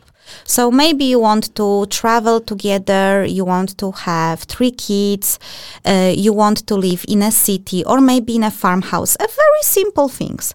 But some of those things are extremely important for you. So for instance, it would be great if me and my partner could cook together and I don't know, have sex on the uh, kitchen table. but it's nice to have. It doesn't, it, it's not really, oh my God, I really need that. But what, for instance, I need is, let's say, to, okay, this is not actually what I needed, but let's say your must have is a child. Or, actually, in my case, the must have was my partner accepts my past and the fact that I have a child with another man and embraces that child and embraces the fact that I am divorced because I had partners who didn't, who were saying it would be perfect between us if you hadn't had all that past you have. And that's the deal breaker. If it is visible at the very beginning that your partner doesn't accept neither you nor your past or is not very um, happy with the fact you have a child from a previous relationship, you don't involve yourself in that further because you will not change that. You know? Yeah, of course, people can change everything and maybe a miracle would happen, but really, that is in that sphere of miracles. You really need to see what is the deal breaker. If this is the most important thing, because I also saw it with another woman I know.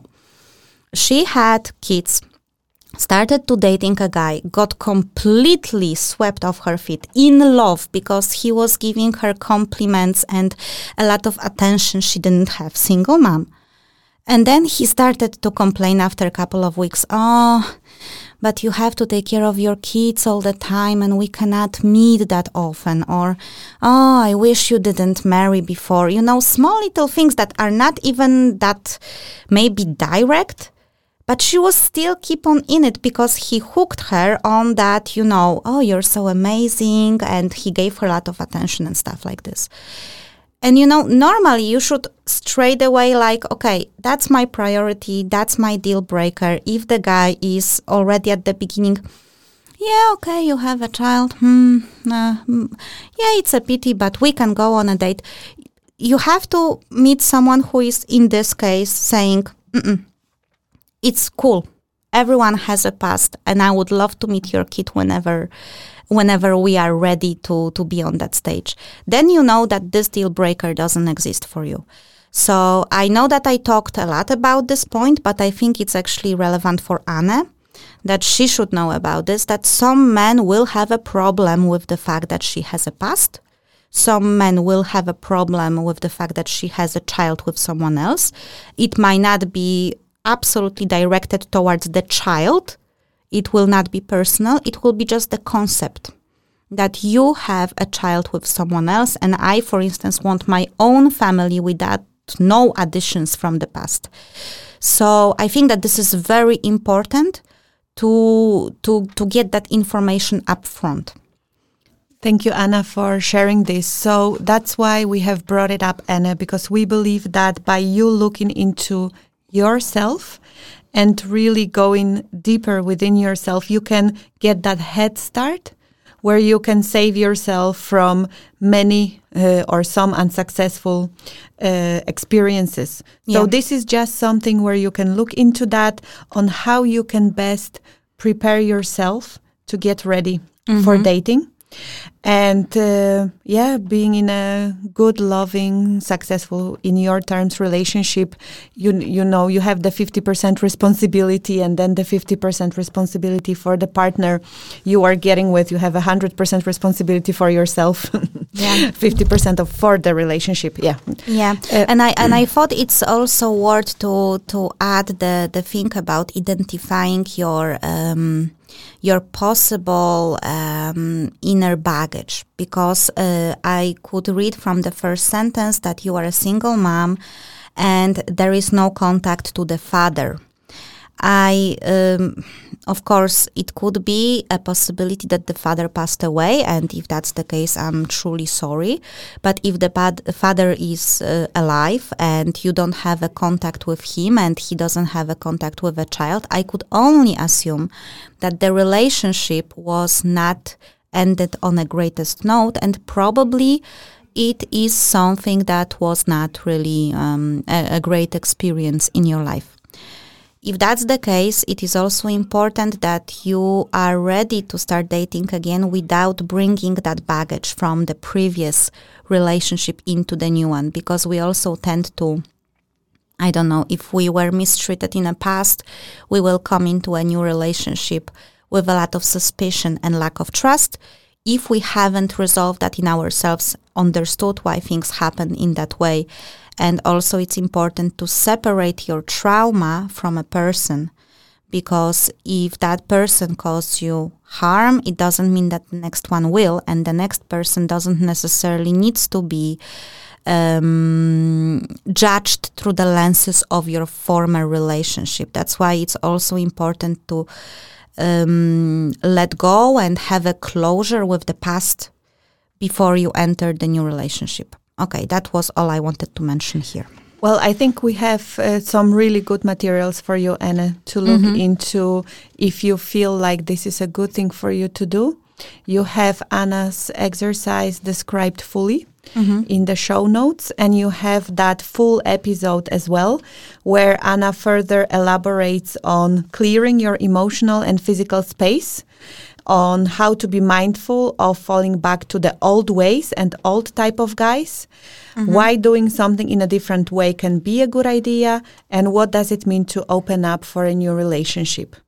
So we encourage you to listen into that to read through that and uh, taking that in can be something really wonderful an amazing gift that you do for yourself and now let's move on to actually getting to know someone. Uh, and here I have some questions for you, Anna. Um, how did it look like for you? You became a single mom, but you had some contact with your ex husband, and he did have some uh, contact with the child as well. Yes. But how how much free time did you actually have to date and to well to to first get to know someone? Well, um, the the arrangement with my ex-husband was that uh, our daughter is with him on Fridays uh, after her school until Saturday early afternoon. So that was the only, t- and he was also picking her up from school on Thursdays evening. So basically, I have a Thursday evening and Friday night for myself.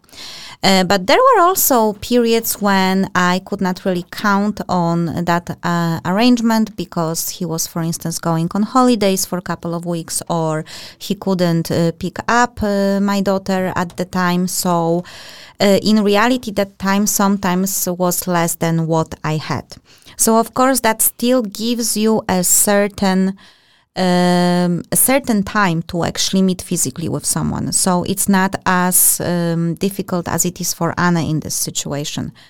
Uh, however, uh, probably because of that, I started to date uh, at my workplace.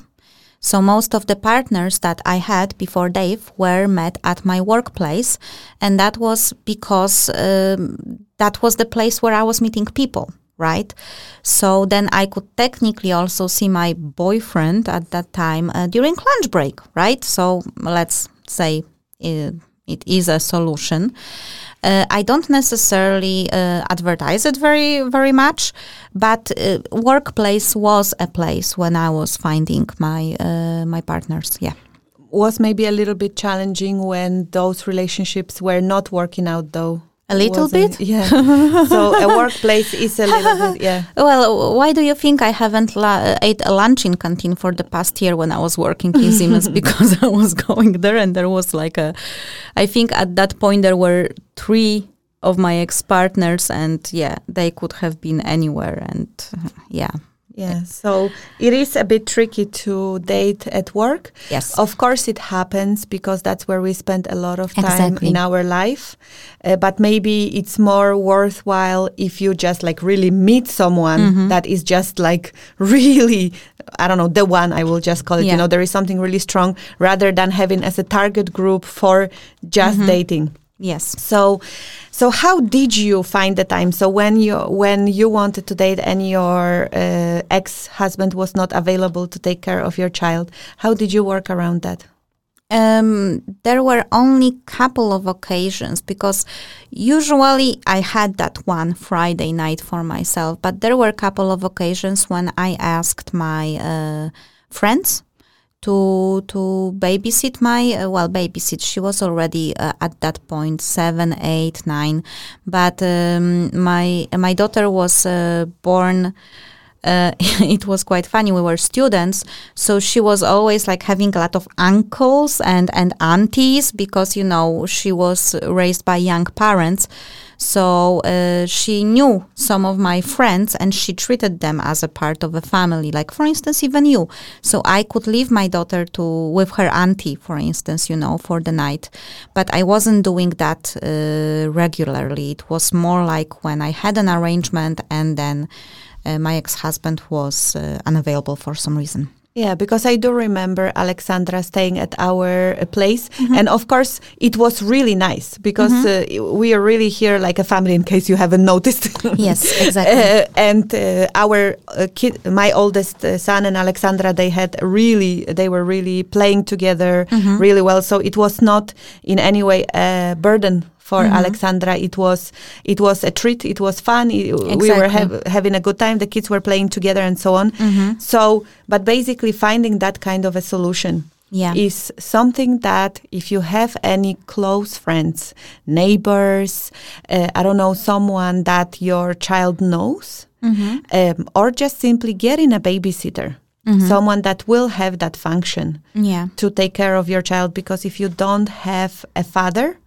uh, that can regularly take care of your child, I think that a babysitter, a stable person, I don't know if you have a friend that can be that stable person, that can be someone that could spend time with your child once a week, for example.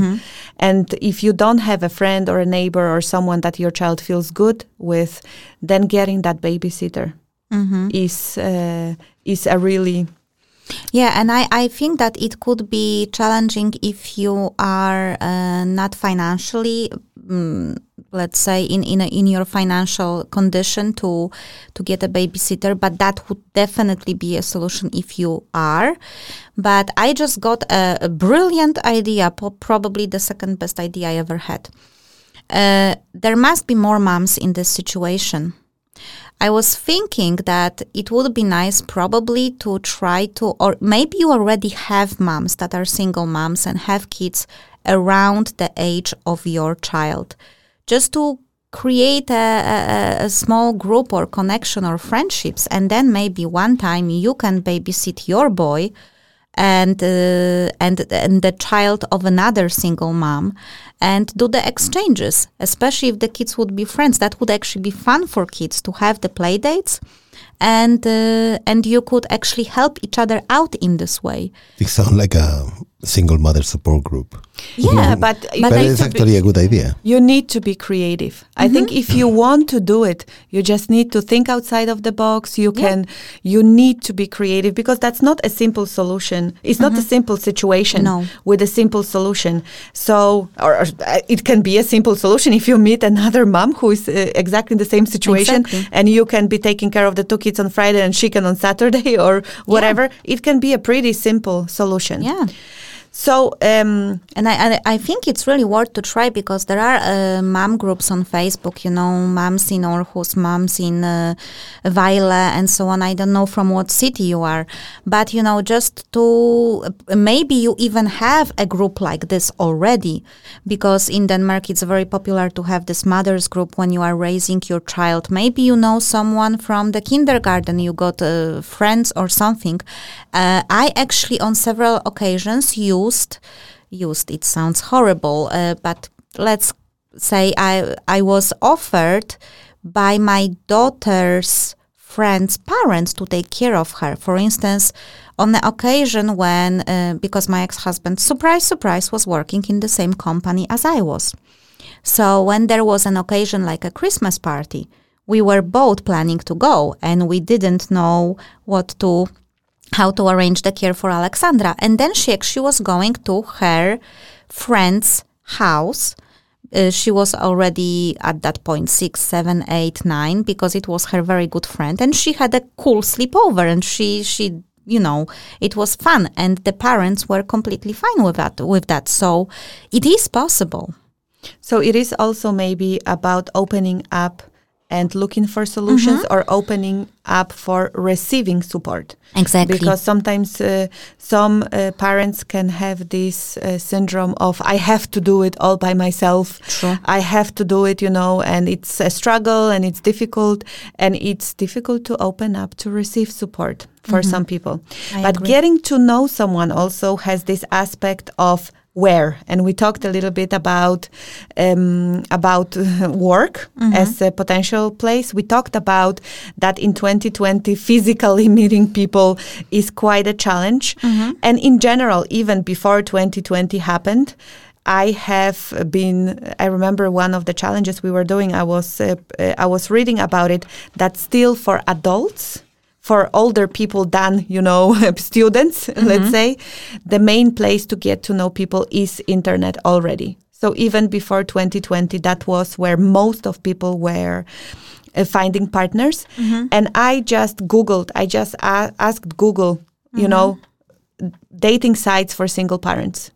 Because I think what we talked about, you know, getting a guy that doesn't accept that you have a child and so on, why not right away go for the place where there are the single dads mm-hmm. who understand this precisely? They understand your situation. They are single dads themselves. They know how it is. They understand your challenges. They will have similar challenges and yes, that can cause also extra challenges in that time because they might have their child at the same time, but at least they will be understanding of your situation. And there is quite a lot of uh, dating uh, places. o- online portals that you could choose, and there is even one called singleparent.dk. Really? Yes. And uh, we have the links available for you, Anna, so that you can have a look. Uh, whatever you know, whatever of these sites could be interesting for you. And we will now have a little musical break. Uh, so, Dave, what are we listening to today? Uh, today we are listening to, here I have it, Al Brooks and the Rusty Crooks with a song called What My Mama Said. What my mama said. Yeah. Yes, indeed. And I really like this song. It's just one of those old good country country Let's songs. hit it. Yes, let's hit it. Hmm.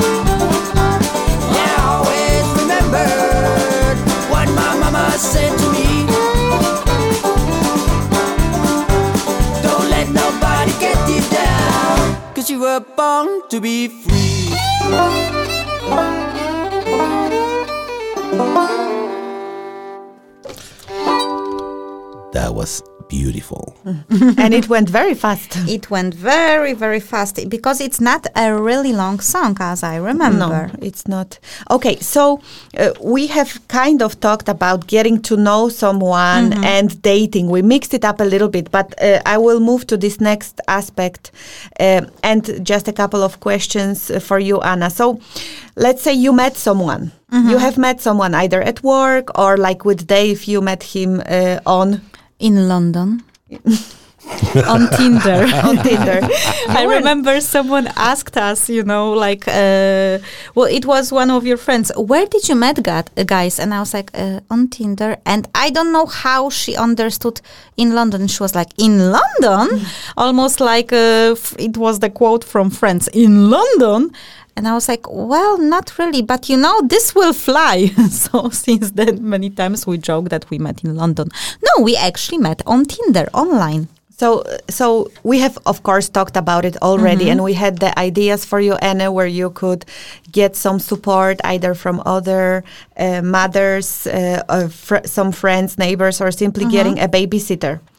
So, just share with us a little bit, uh, Anna, already into this part when you already met someone and you're already dating. How do you organize it when having a child?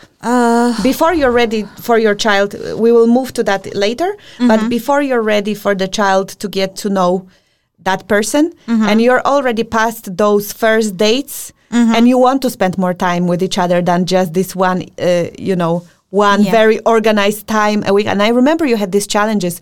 And what if the guy cannot that one Friday? Yeah. That one, one free night you have, Yeah. and that's the only night he has something. And Yeah. then you cannot see each other for what, two weeks?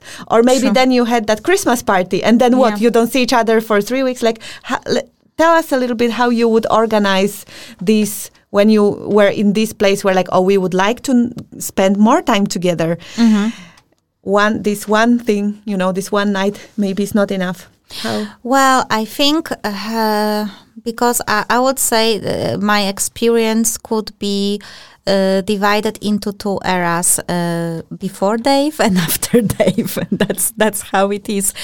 Um, I remember that with my previous relationships, uh, it was more trying to like uh, uh, adjust things to the guy because uh, yes on and it was also quite interesting because i was dating younger men not like super younger than me but five six seven years younger than me and i believe they were either in their very late 20s on or at the beginning of 30s and i was already around i was there was five years difference uh, so yes That's why you call a cougar. no. No, I look very young. you couldn't uh, see that. No, but it was a different mindset they had. So, you know, for them, planning ahead was not really that big of a deal.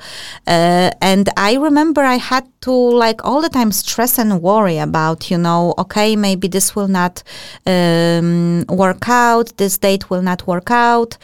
Uh, and I think that actually that was the strain on the relationships because it be, was becoming more clear that they actually should be introduced into my life and they should meet my daughter. So we can you know not every meeting is about you know being uh, intimate. Sometimes you just want to spend time. And of course you know i was living with my daughter and i always had a, a available you know place.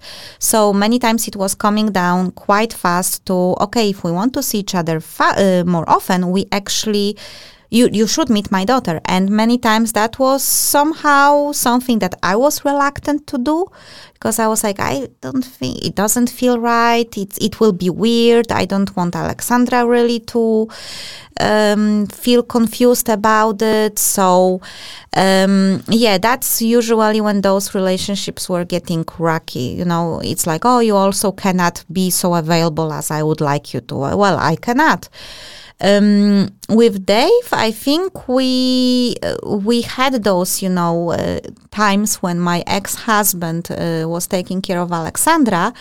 But I remember that at the beginning, we really were talking over a phone a lot. We were talking over a phone so much that I remember we were talking until two, three o'clock in the morning, almost every day.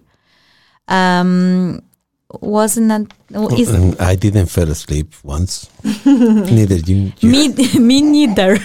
yes, there were two situations when once Dave and once me, we even fell asleep on uh, while talking because it was three o'clock in the morning. So uh, when the dating, you know, wasn't enough, we were just trying to catch up and meet, meet each other better over the phone calls, and they became some sort of a ritual. He was always calling me in the evening, and then uh, usually when my daughter was already sleeping, and then we could talk for three, four, five hours. You know how it is at the beginning. You want to really talk and talk with that person. But I think we very early realized that this is something special and this can be something uh, serious. And uh, here I introduced Dave relatively fast to my daughter when I usually had that inner like I don't really want to do it. One of my previous boyfriends, he actually really wanted to meet her fast and I didn't feel very good with it. And he was like so when can I meet your daughter? When can I meet your daughter?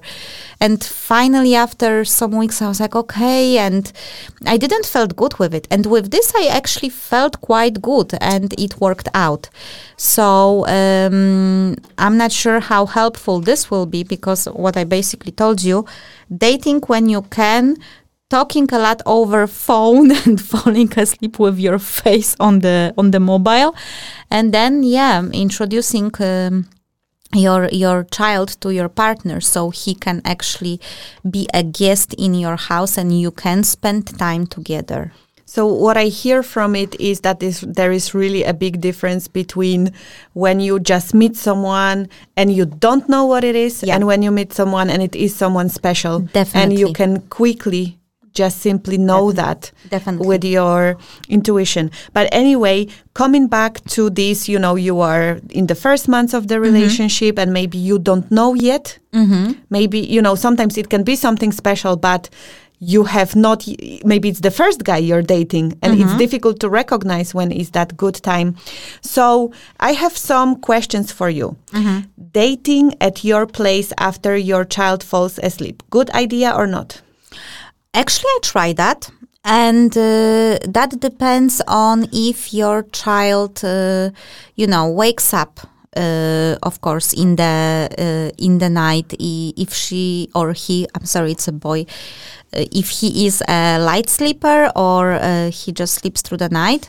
My daughter uh, always slept through the night, not waking up and stuff. So it was, and we had, we have a big apartment, especially for two people as we did. So yes, uh, sometimes uh, my partner was visiting me.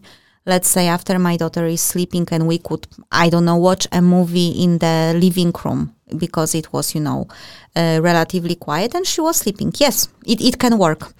then the second question introducing your partner first as a friend who is just occasionally visiting like if you had any type of friend that could just come to your place to spend time good idea or not I actually uh, introduced um, two of my previous partners to my daughter in this way.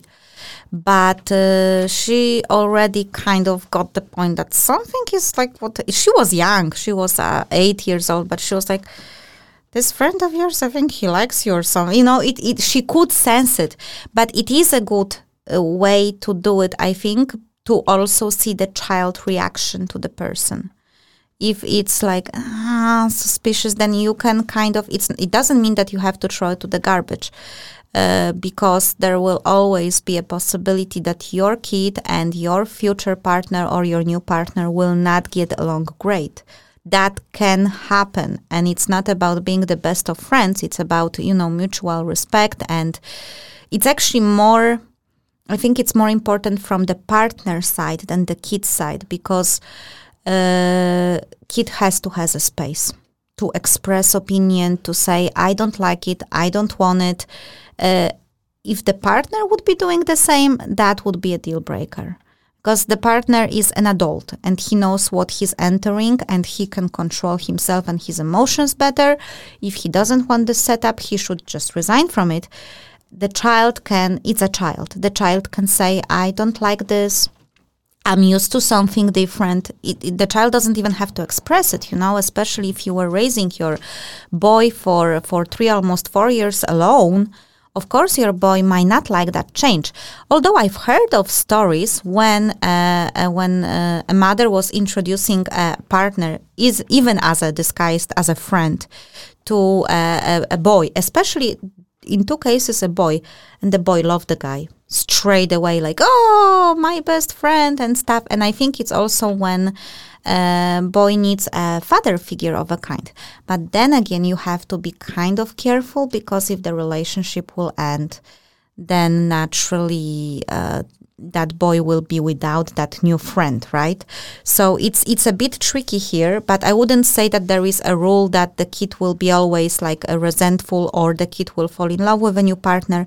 But introducing as a friend after some time just to get a sense of, of what's going on, what will be the energy is a very good idea.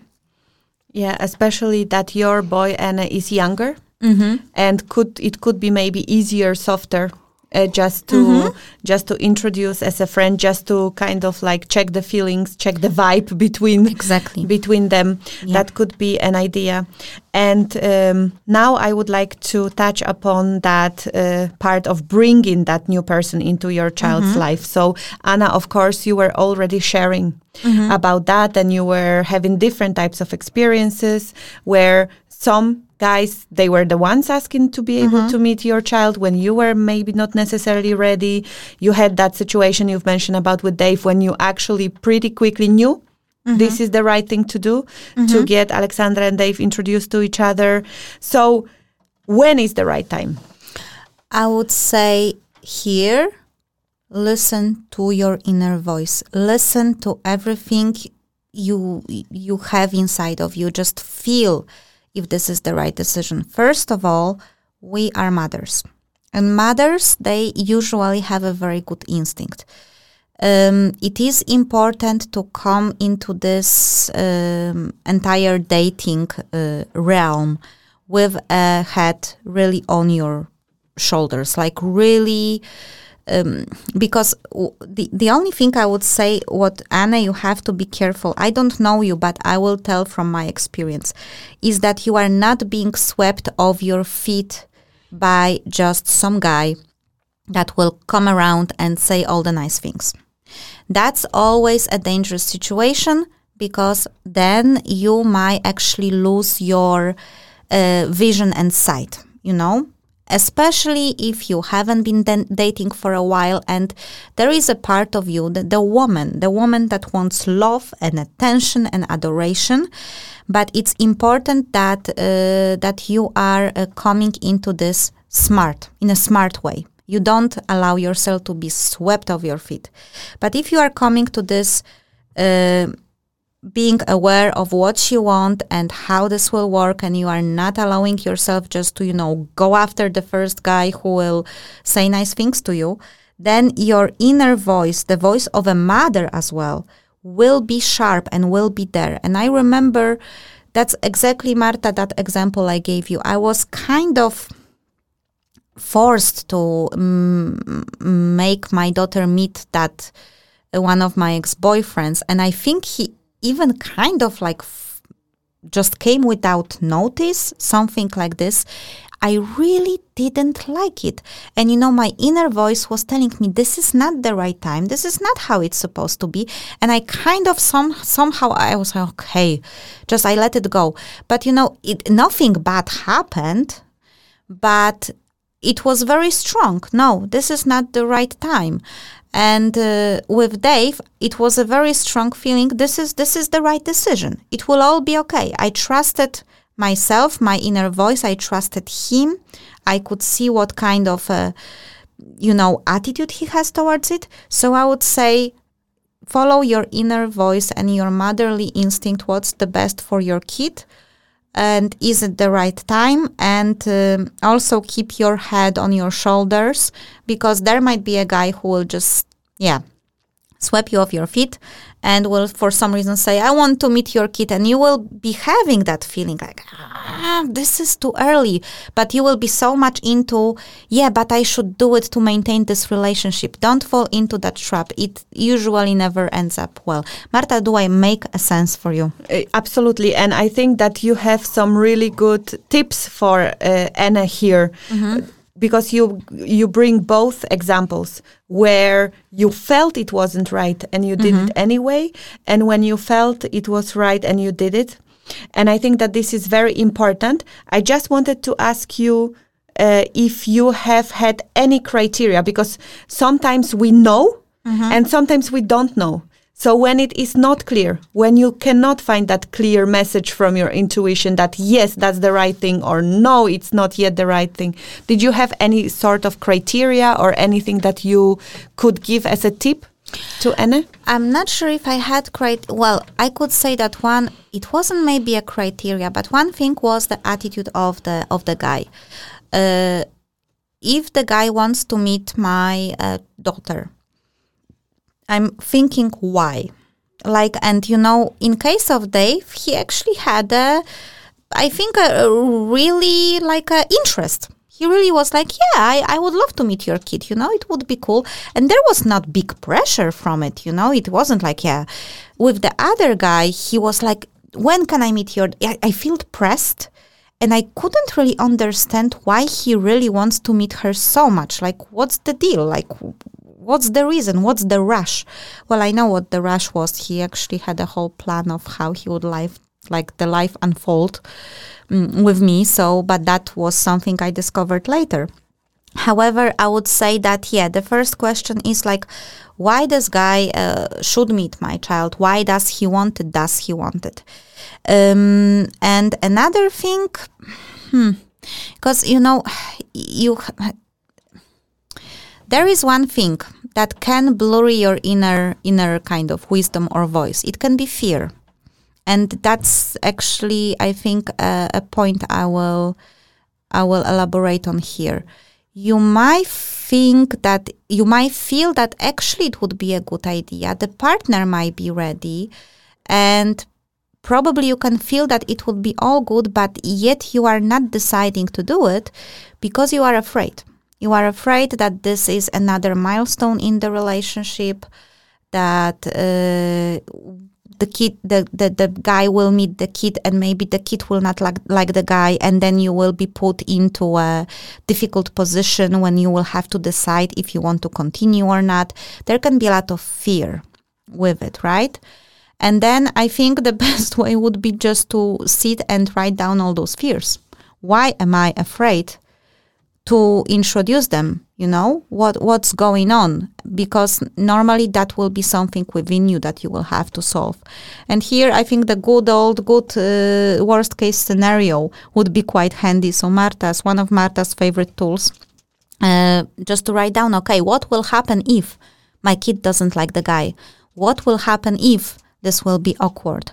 What will happen if we will break up a month later? And just, you know, put it out there so it's not all in your head spinning, but it's on a piece of paper. Thank you, Anna, for sharing.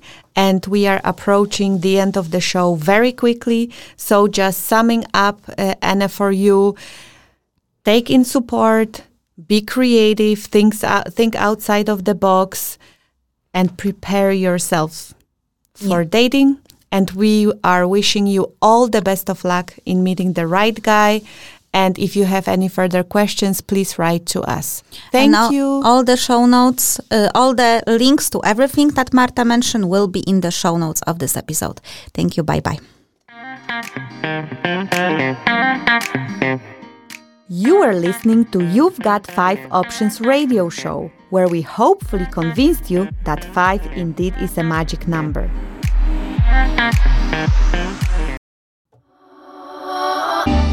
This is episode 17 of Small Business Rising. My name is Anna. And my name is Marta. And today we are solving a challenge sent to us by Coco, a Japanese illustrator who is teaching how to draw manga. Coco is asking us about how to target and sell to parents and how to price her manga teaching services. Luckily, we have our marketing and advertising specialist and an owner of Do Something consulting agency to support us in answering the question. Luckily. luckily, and I just uh, noticed that uh, I did not give a name to that uh, lucky person that we have. Uh, it's Maria Voss. Yes. Uh, it is uh, someone we are collaborating with as our expert. And that's someone we've had as a guest on our other podcast. You've got five options. And we really like Maria's approach. So we will be happy to call Maria and ask her uh, for her opinion, for her advice. And uh, I guess we call Maria and then we read the challenge and uh, let's, sent to yes, us and uh, let's Coco. hope that Maria will answer. Yes. Maria, Maria. And let's hope we can hear it as well. Oh, yeah, I can hear that something is going on.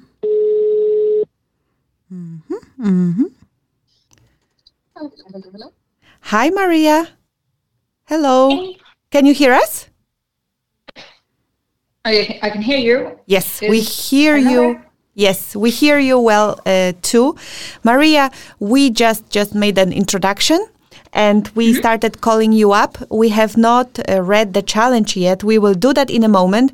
But if you could just tell us a few sentences about yourself as we are having you here for the first time in this podcast as Yeah. our expert. So we only told your name and we said that you are an owner of a, of Do Something, a consulting agency.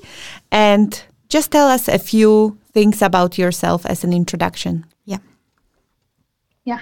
Um, well, again, my name is Maria Voss. I am a Danish citizen, and um, Marta and Anna like to say that I'm really the most non-Danish Danish person uh, they've met. Correct. um, yeah.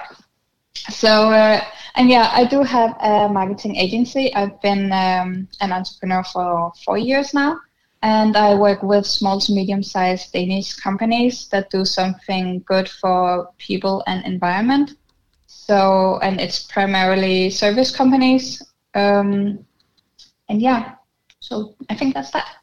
Well, Coco, who sent us her challenge, is definitely doing something good for people. She is teaching them how to draw manga. That's a very good cause. No, it's uh, it's maybe not like directly good cause for the humanity or environment, but uh, I think this is so- well. I will uh, make a little disclosure here. My own child uses these uh, draw uh, manga drawing classes. So actually, Coco is someone who is teaching my child how to draw, and uh, he really enjoys that. He loves those classes. Uh, he he's getting so much better and. Uh, Having something like that for a teenager, for a teenage boy, I think this is really amazing, especially in 2020. Especially in 2020. So exactly. I'll just read what Coco wrote to us, and then Maria will just ask you to, uh, yeah, we'll just talk about it. So here it comes. Hi, my name is Coco. I am Japanese illustrator. My business is to teach how to draw manga slash anime. I have two struggles. Help me. Struggle number one. How do I target or sell to parents? So, most of my students are kids, age 7 to 15, but it's parents who pay. I decided that I need to target both kids and parents. I'm doing okay for kids targeting, but how do I target and sell to parents? Parents don't care about to learn how to draw anime hair on TikTok or YouTube, so they don't really look for me. I have to go to them, I think, but how? Where are they? My business is right now physical lessons, but I want to expand outside of Denmark by offering online lessons, online products. So I'm talking here about online marketing, reaching out to parents in USA, UK, anybody whose kids speak English. And then struggle number two, pricing. What's the method to price on my service without me feeling undercharged or that people are feeling it's ripped off? But uh, let us start with the struggle uh, one, which is around targeting and selling to parents. So, Maria, tell us what you've got. Yeah. Um, first off, when I um, when I prepared myself for answering these questions, I realized that Coco's questions actually relate to the four P's of marketing, like product, price, promotion, and placement. Um, it's also called your marketing mix, and you know, as a marketeer, I, I think that's you know that realization is kind of fun.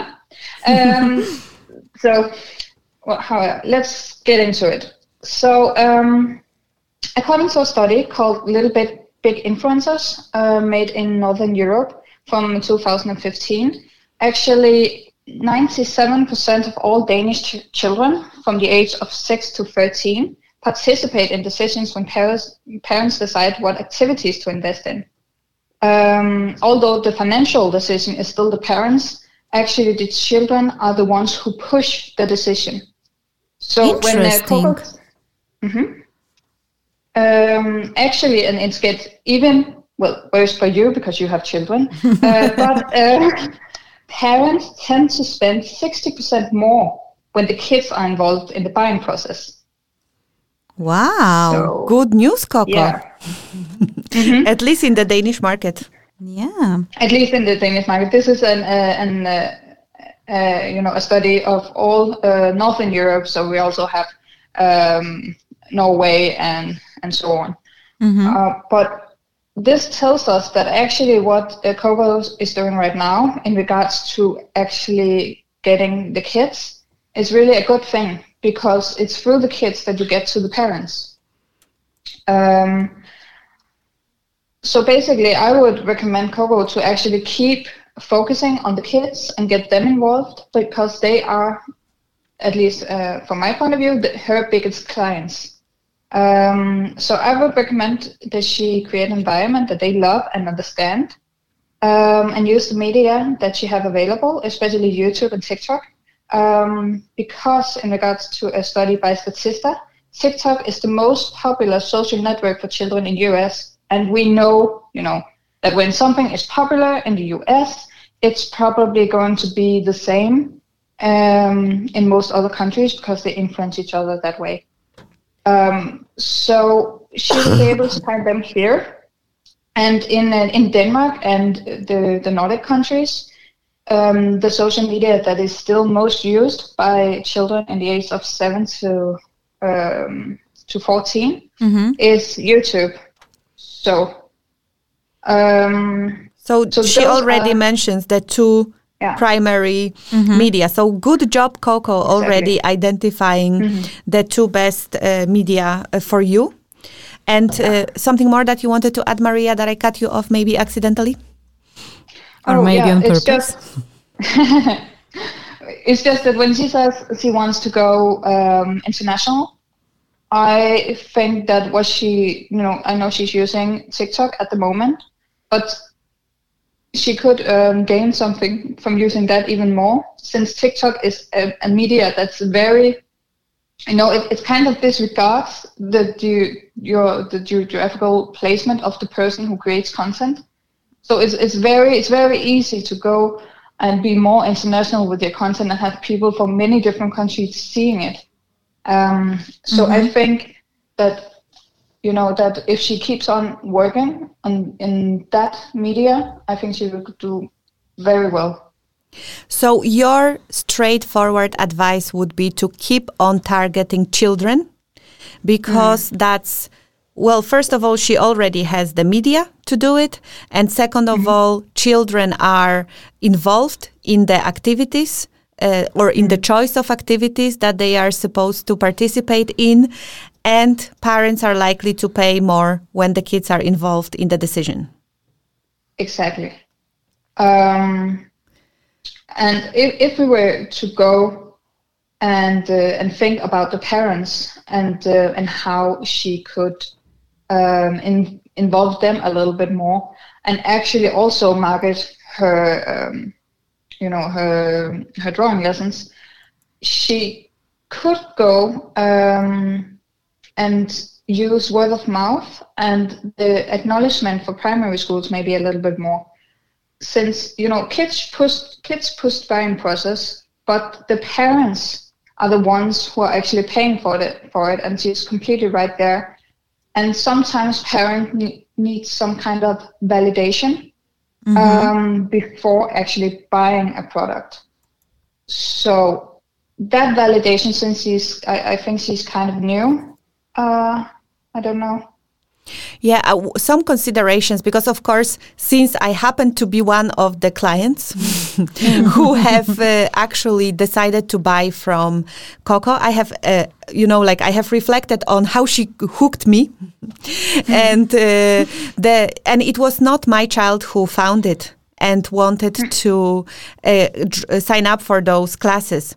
He he did not find her uh, in any way. So it was me who knows my child being very very interested in anime and manga.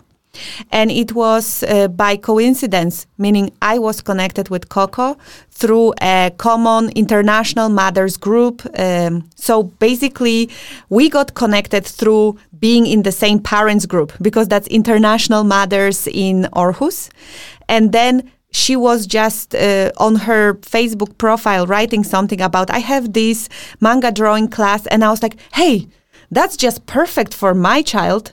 And, you know, that's not something that I heard about ever, that it's even possible to get here in Denmark Yeah. manga drawing classes here in Aarhus. So I thought about it like I was immediately like, "Hi, uh, Coco, how does it work? Do you also teach uh, bigger kids?" Um, because I have a kid that is almost 14 at that point of time, and he loves manga, and he would be interested. You know, how does it work? So I just reflected on it that it's a special case because Coco teaches in English and you know majority of kids in denmark actually don't speak english. When they are kids they you know people start Yeah. speaking a little bit later. So actually targeting all the international parents it, it gives you at least something specific on what kind of parents group you are targeting in these countries like uh, denmark norway and so on. It's the international parents uh, that you yeah. can target. And then in US or in other English speaking countries, then you, you are not restricted in this way. And that's when you go online and use all the TikTok, YouTube, and so on. But here you can have a segment. You can join groups where the international parents are available by you know by because i know coco she did not write it in the uh, challenge but she is a mother herself which makes it much easier. Because maybe it's difficult to join those groups if you're not a parent because then you're just an advertiser. But since she's a parent herself she can go to those groups in uh, yeah in in other circumstances so to Yeah. speak and connect with the parents there tell about what she's doing and the parents can get kind of like two and two together like oh that's amazing. My kid loves anime or my kids love manga. That's such a great idea. And she can get the parents to you know to volunteer so to speak come to her uh, by just uh, making the information available in those groups. Yeah, yeah, exactly. Great point. Um, I was also thinking. I also had the thing with the groups, but I was also um, thinking in regard to get the acknowledgement that some parents may be needing in, in terms of is is this good for my kid? Is is is this something they would be interested in? Um, I thought that it might be interesting to actually go in and look at um the primary schools and maybe some art classes uh, and the art teachers especially because when you know um, many tend or when i say many i mean like 44% um, of people trust experts more than ads. So if she were uh, going to talk about herself and how good she is um, uh, some people wouldn't take that as a you know as a, as real as if um, she may maybe were to get uh, an hour or so in uh, in an art class in an international primary school and have the kids go through a, a little workshop or something because then the teachers would have validated her in her you know in her way of being able to actually teach um, and then she would maybe get um, some new kids interested in anime and anime drawing and actually get in that way. Um, so that was one thing I was thinking that maybe could be interesting. Um, I know that art teachers in DK often look for new projects to do with the kids, since um, I'm actually marketing, doing marketing for these uh, teachers. I am I am a member of a lot of uh, art teacher groups, and I know that they are constantly looking for new projects and new interesting things to to uh, get the kids to go through. So um, so that was maybe a way to go in and, and get that acknowledgement. I think from that someone who is considered an expert. Yeah, that sounds like a great idea. So, looking at Coco being based in Aarhus, there is obviously an international school. That could be a place to go. Maria, what would be your opinion about going to like a gymnasium level? Uh, because she uh, mentions also these kids up to 15 years old. So Yeah. the older kids, end of primary education, beginning of gymnasium, where you might be speaking English already. What would be your opinion of targeting this also in a Danish uh, education system? Um, do you think that language here is a big barrier, or is that something that could be worked with? Um, well, my first thought in regards to the language barrier, I actually thought that it would be interesting for her to maybe connect the teaching in English um, to the English classes. So it would be an interesting way to actually learn to speak English and do something creative while while you're at it. Um, to have that, uh, some some children have uh, have it easier when they are when they are engaged in an activity if they need to learn something new. So uh, that I, I thought that maybe would be an interesting thing to at least research a little bit on, if that would actually open up, you know, to that new market where the language barrier isn't really a barrier anymore, but it's a an you know an opportunity to learn. I love it. Um, Yeah, I was actually thinking when I was listening to you, Maria, that you could even try to do like a little experiment when she comes into a school and uh, she can say from the beginning, I don't speak Danish, but I will show you how you can speak through manga. And basically try to make like a small workshop almost with no words, just trying to communicate a message or talk to people, uh, to kids through the drawing and explain how you can actually uh, communicate through art, through through drawing. What do you think about that? I think it would be so interesting. You know, also just to have. Uh, I know that my my little brother, I have a, a small brother, and he's 12 I know that he he would have be, be able to learn way more if he could connect it to an experience or to a character that's doing something. Um, so I, I think that would be an amazing opportunity. I really If- like if- it. Yeah. I really Uh, like it. I think. Oh, sorry. Go ahead, Maria.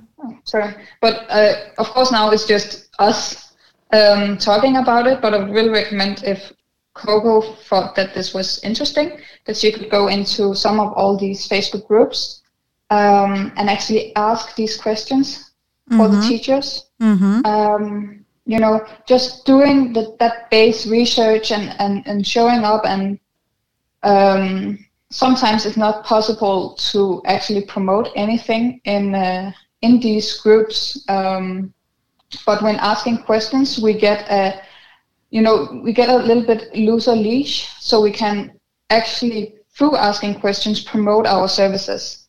Um, so Yeah. that Yeah, I, I totally agree. And I actually think that, especially now, when there is so many schools that are shutting down uh, entire like class or even couple of classes because of the uh, perceived corona danger, and they are switching to uh, distance learning, uh, teachers could be struggling with keeping an interest uh, in students because imagine you sit basically all day in front of computer. I know something about this because my daughter is exactly in this situation now. She's she's doing the distance learning for the second wing.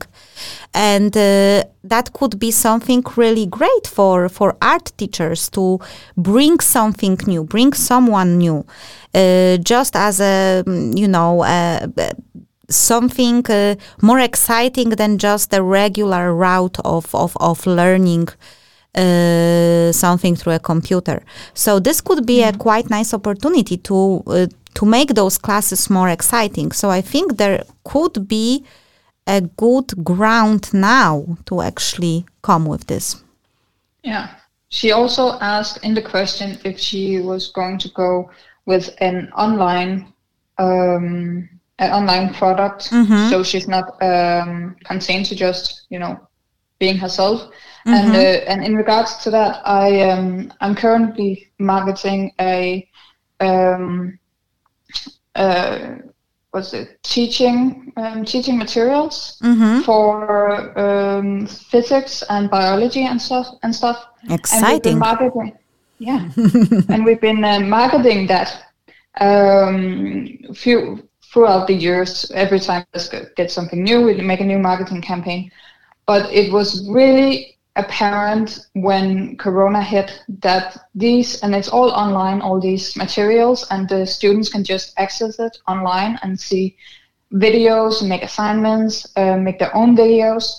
Um, and it really became apparent that this was something that the teachers actually need now because we have way more users using these materials now than we had previously. Um, and, uh, and by the way, these materials are free, but I do know that um, some others have had a good experience marketing paid materials too.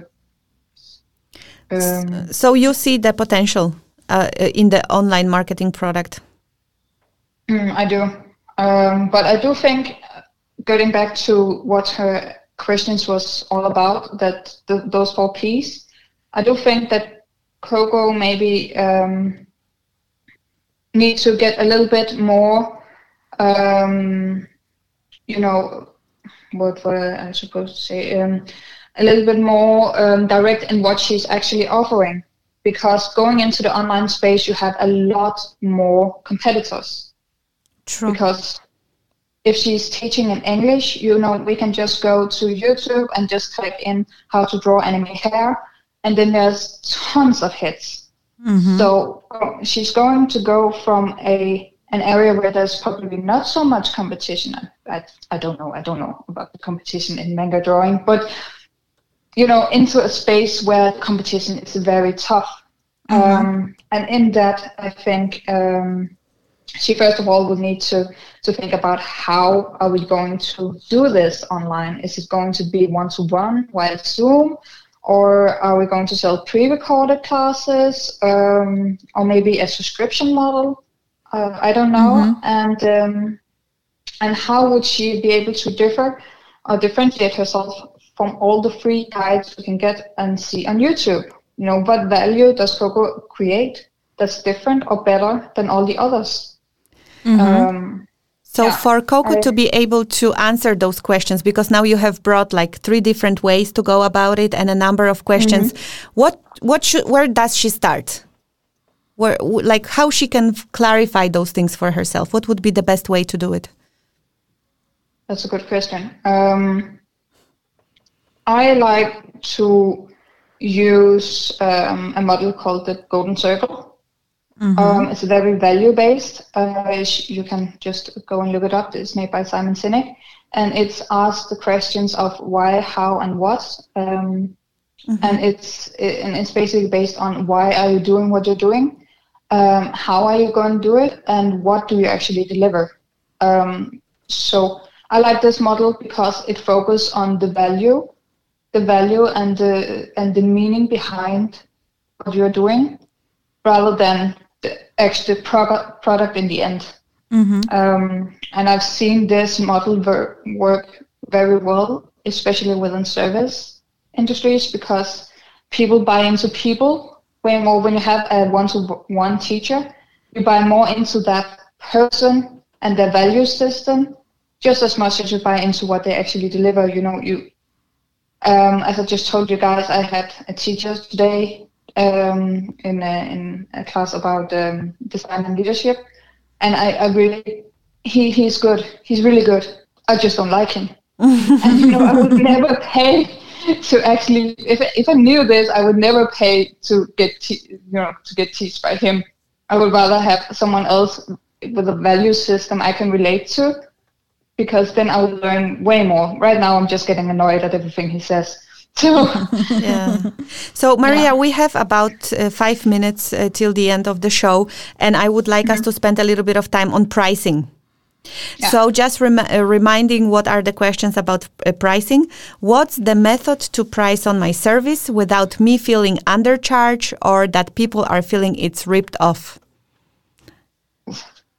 Good question, huh? Very good question, to be honest. I must admit, I think pricing is very hard, especially when you sell yourself another product. Um, you know, I spent like four years to find a, a place where I'm comfortable. Um, so my advice is first to do some market research. Um, it will also gain do her good in regards to how to sell her products online or um, or maybe her teachings. Just do some market research and see what other people take for you know for their teachings and um, and and then I would look um, at myself or and see you know what do I need uh, as a minimum? Um, what do I feel comfortable with charging? Because if you don't feel comfortable with the price if it's too high or too low then you will not be um, then you will not have the, you know the ability to actually sell the product because you will not believe in it.